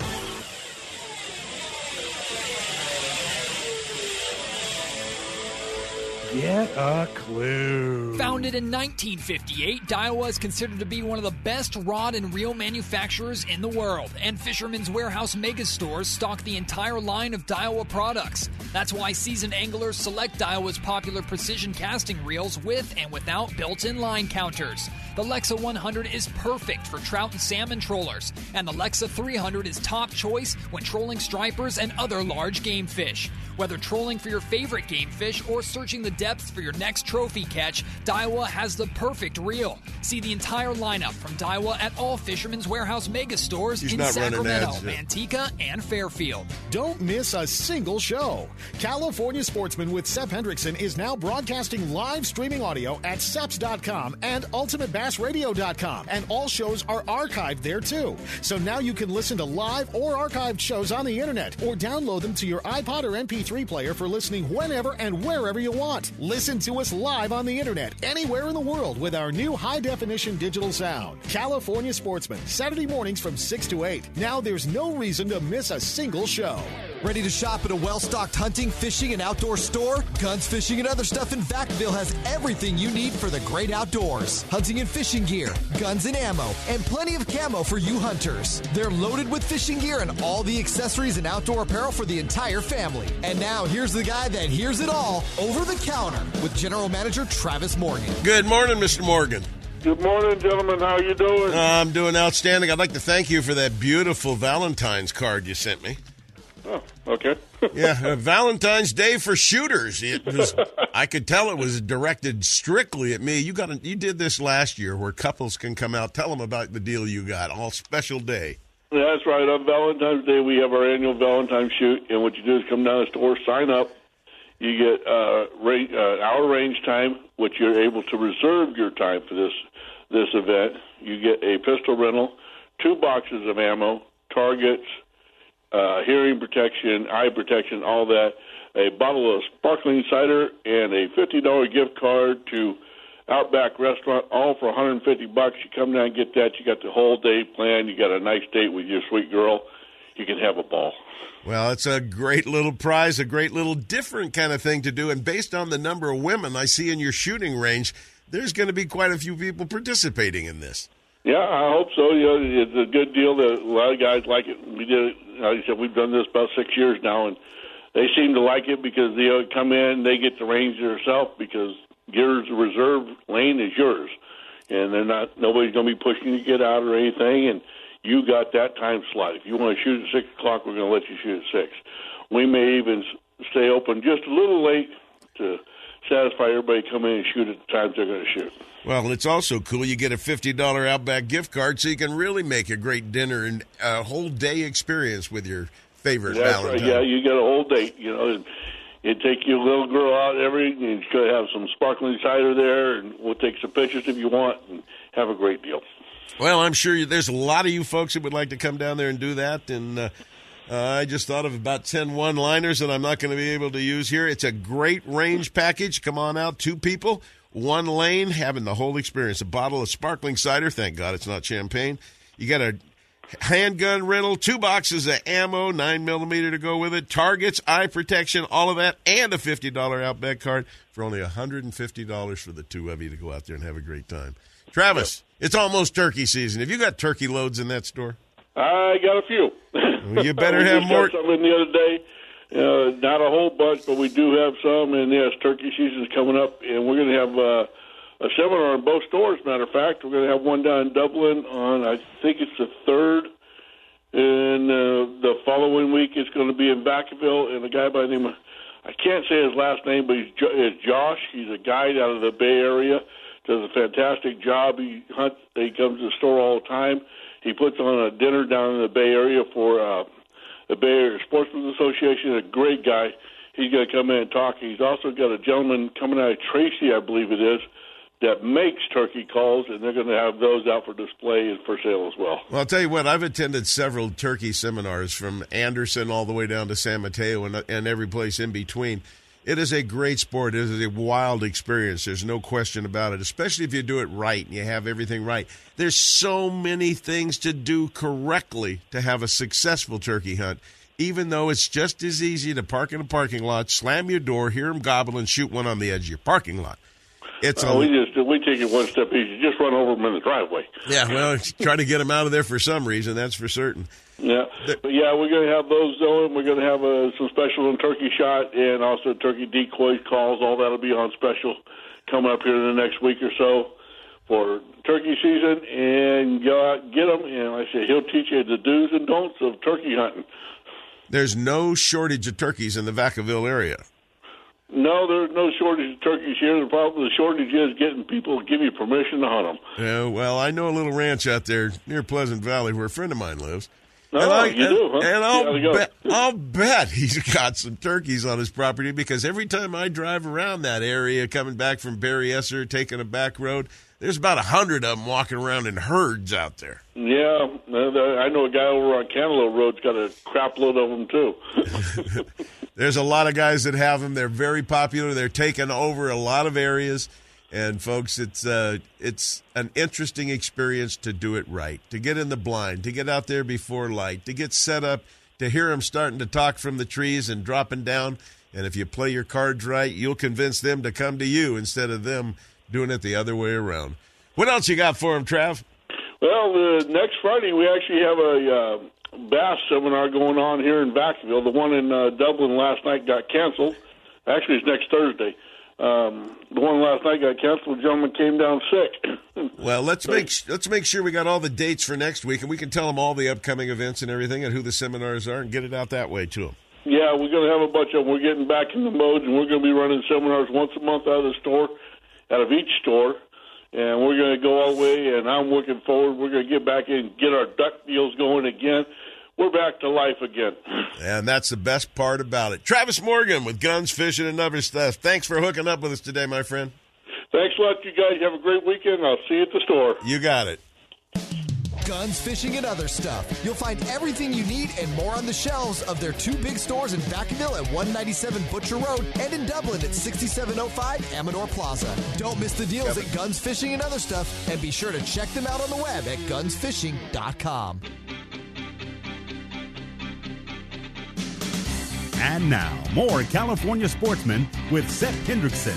Hey, we're back, and uh, one of the things that everybody saw if they attended the International Sportsman's Exposition was the ZZ Brock booth, the biggest, reddest booth you've ever seen. Kevin Brock and his uh, band of renowns have come out with an entire line of fishing products, and today He's running around live in a blind, taking a whole bunch of youth out having a great day on a youth duck hunt. Let's check in live in the blind with Kevin Brock of fishkevinbrock.com. Good morning, Kevin. Hey, good morning, Sep. How are you, buddy? You sound nice and warm where you are, all bundled up, too. Man, we're laying down amongst about two or three thousand snow goose decoys, waiting for some birds to come in. Are they We starting got, to move? Are they moving yet? A few, few move. We got the one group to kind of come in. They were a little wide on us, and uh, we just jumped them all up. And so hopefully they're going to come back to us. So everybody's sitting good. There's we got I think eight or nine youth out here, and four or five adults. Uh, you know, grandparents and parents all excited about this. So we're hoping some more come in. Well, it's something you do all the time out there is make sure some of these youngsters get involved in the outdoors and uh, taking them out for these golden opportunities they have to hunt on their own. Man, it's an awesome thing. It's a great, great thing. I'm so glad that Fish and Wildlife does it now for our youth, and and we do the best we can do to get them out. You know, whether we shoot a, a hundred or we don't shoot any, we got out and did it. We set up decoys, and we're watching them fly. It's a great morning, and more are going to come in pretty soon. Oh, you can bet on that. There's no shortage of geese in our neck of the woods. Kevin, I called you up to talk about steelhead fishing a couple of days ago. Kind of give me a real quick update on what's going on with our major steelhead rivers.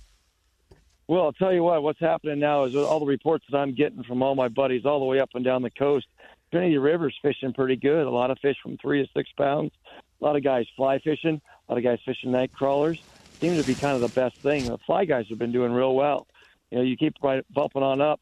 You know, the uh, Klamath River's coming into shape. You know, it's kind of more of a powerboat thing.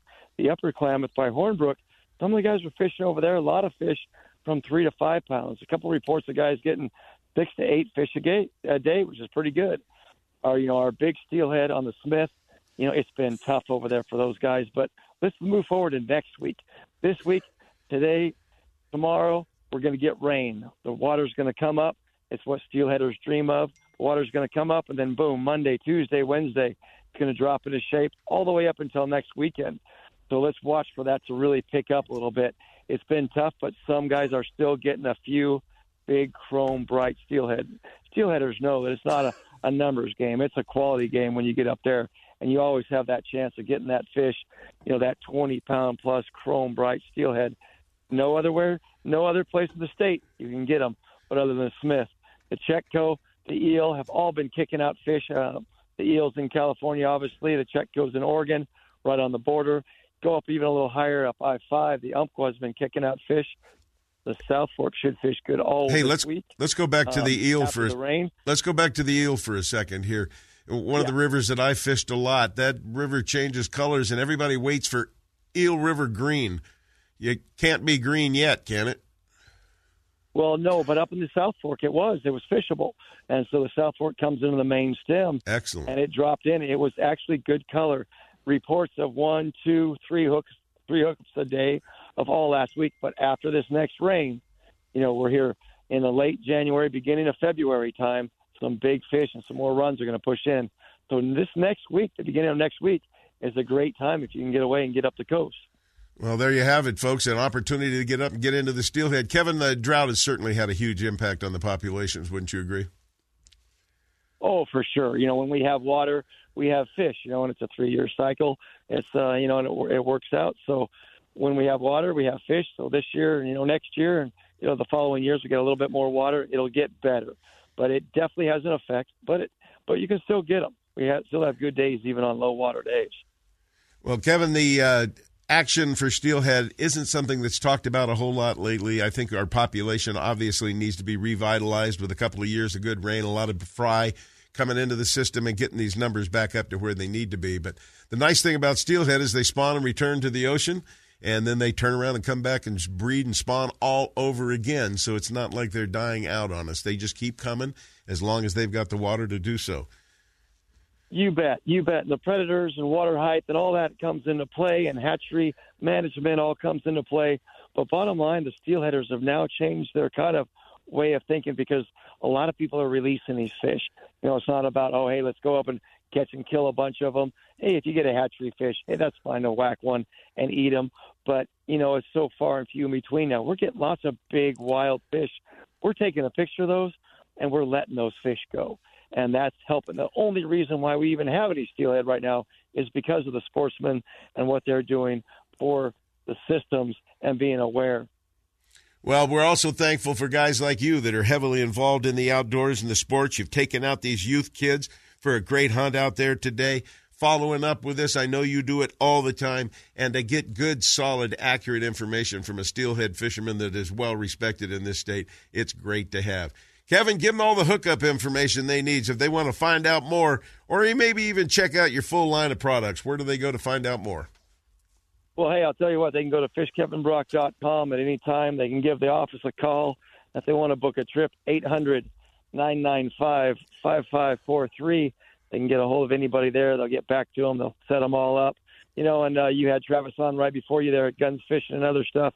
Tell you what a great guy. I got to meet him the other day. We're going to have some of our product uh, showing up in his store, too. Some of our specialty stuff that you can't get anywhere else. So I'm pretty excited about that.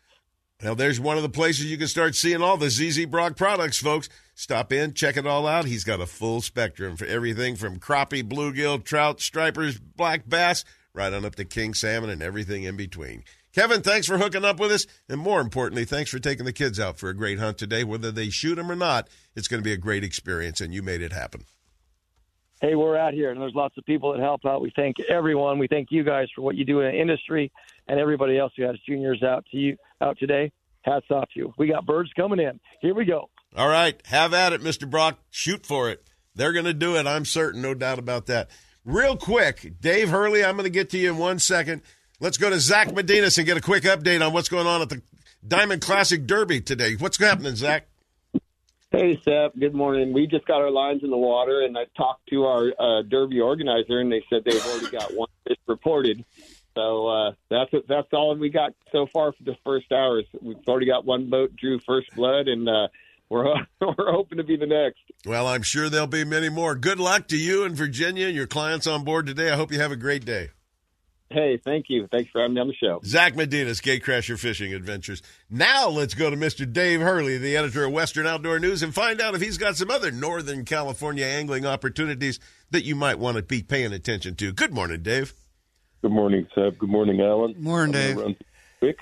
Hey, that Derby in Pittsburg. One other thing, uh, in addition to the catch and release, there's a huge uh, kids component there, and there's uh, 50. They had 50 signups fishing off the Pittsburg uh, fishing pier, and 30 of them from the Pittsburg Boys and Girls Club. So that's one of the things they do. They promote the catch and release, but also every one of those youth is either going to go home with some special prize or a goodie bag. So They're doing it right. That's called recruitment, I believe.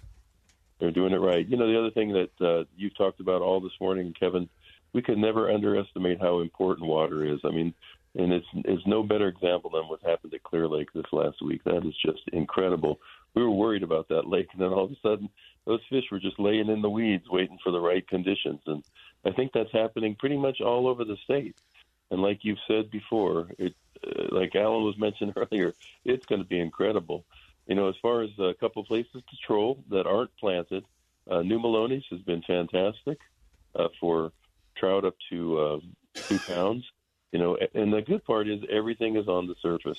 You know, you're going to have some bright the visibility is still pretty stained there, so you're going to have to have some something like a J7 Fire Tiger uh, or, or some type of green or chartreuse spinner. That's going to happen. Uh, dip it with a night crawler. Those fish have been biting. You know, just go and find the clear water, and right you're right on the surface, top 10 feet, and uh, the action has been really good. Melones has a lot of debris, so you got to be really careful in there. You know, we're talking 20 foot logs floating around. Don Pedro is another good option for trollers. So uh, same type of thing. Right on the surface, find the clear water. You talked about Comanche. Comanche just keeps planting. They planted 1,800 pounds in the main lake. For shore guys, go to the South Pond. They planted another 900 pounds there. So things are looking good. I'm still waiting to see a picture of those blues. Have you seen one yet? Oh, yeah, I do, Sep. I forgot to send you one this week. That's Amador. They planted again this week, and that lake is clearing up. And the guys from the bank, uh, yeah, those things are unbelievable. You know, guys are wondering what the hell I'm talking about right now that haven't heard our past discussions. You've heard about the lightning trout there, bright orange, yellowish, gold. Yeah. Well, they got a blue one now too. So get on up and catch one and send me a picture. I'll send you a picture now. Uh, I, I just forgot this week, uh, but yeah, there's a couple pictures of those blues, and they get actually fairly good. They've got those Amagolds, they call them, over 10 pounds now. Well, I'm sure that they'll be getting those others too. Dave, I got to bail. You know the way it works. 750, 850. These guys cut my legs off from me. Talk to you later. We appreciate you. Dave Hurley, the editor of Western Outdoor News. Make sure you get a subscription just by going to westernoutdoornews.com and you can sign up, get it all set up. And they've got a digital one that just comes right to your computer, too. I want to thank all of you for listening today and putting up with us. I hope Kent Brown's better, and I want to thank Alan Fong for coming in helping us out. Make sure you check out Alan Fong Outdoors and become a subscriber. Till next week, this is Sep. Tight lines, everybody.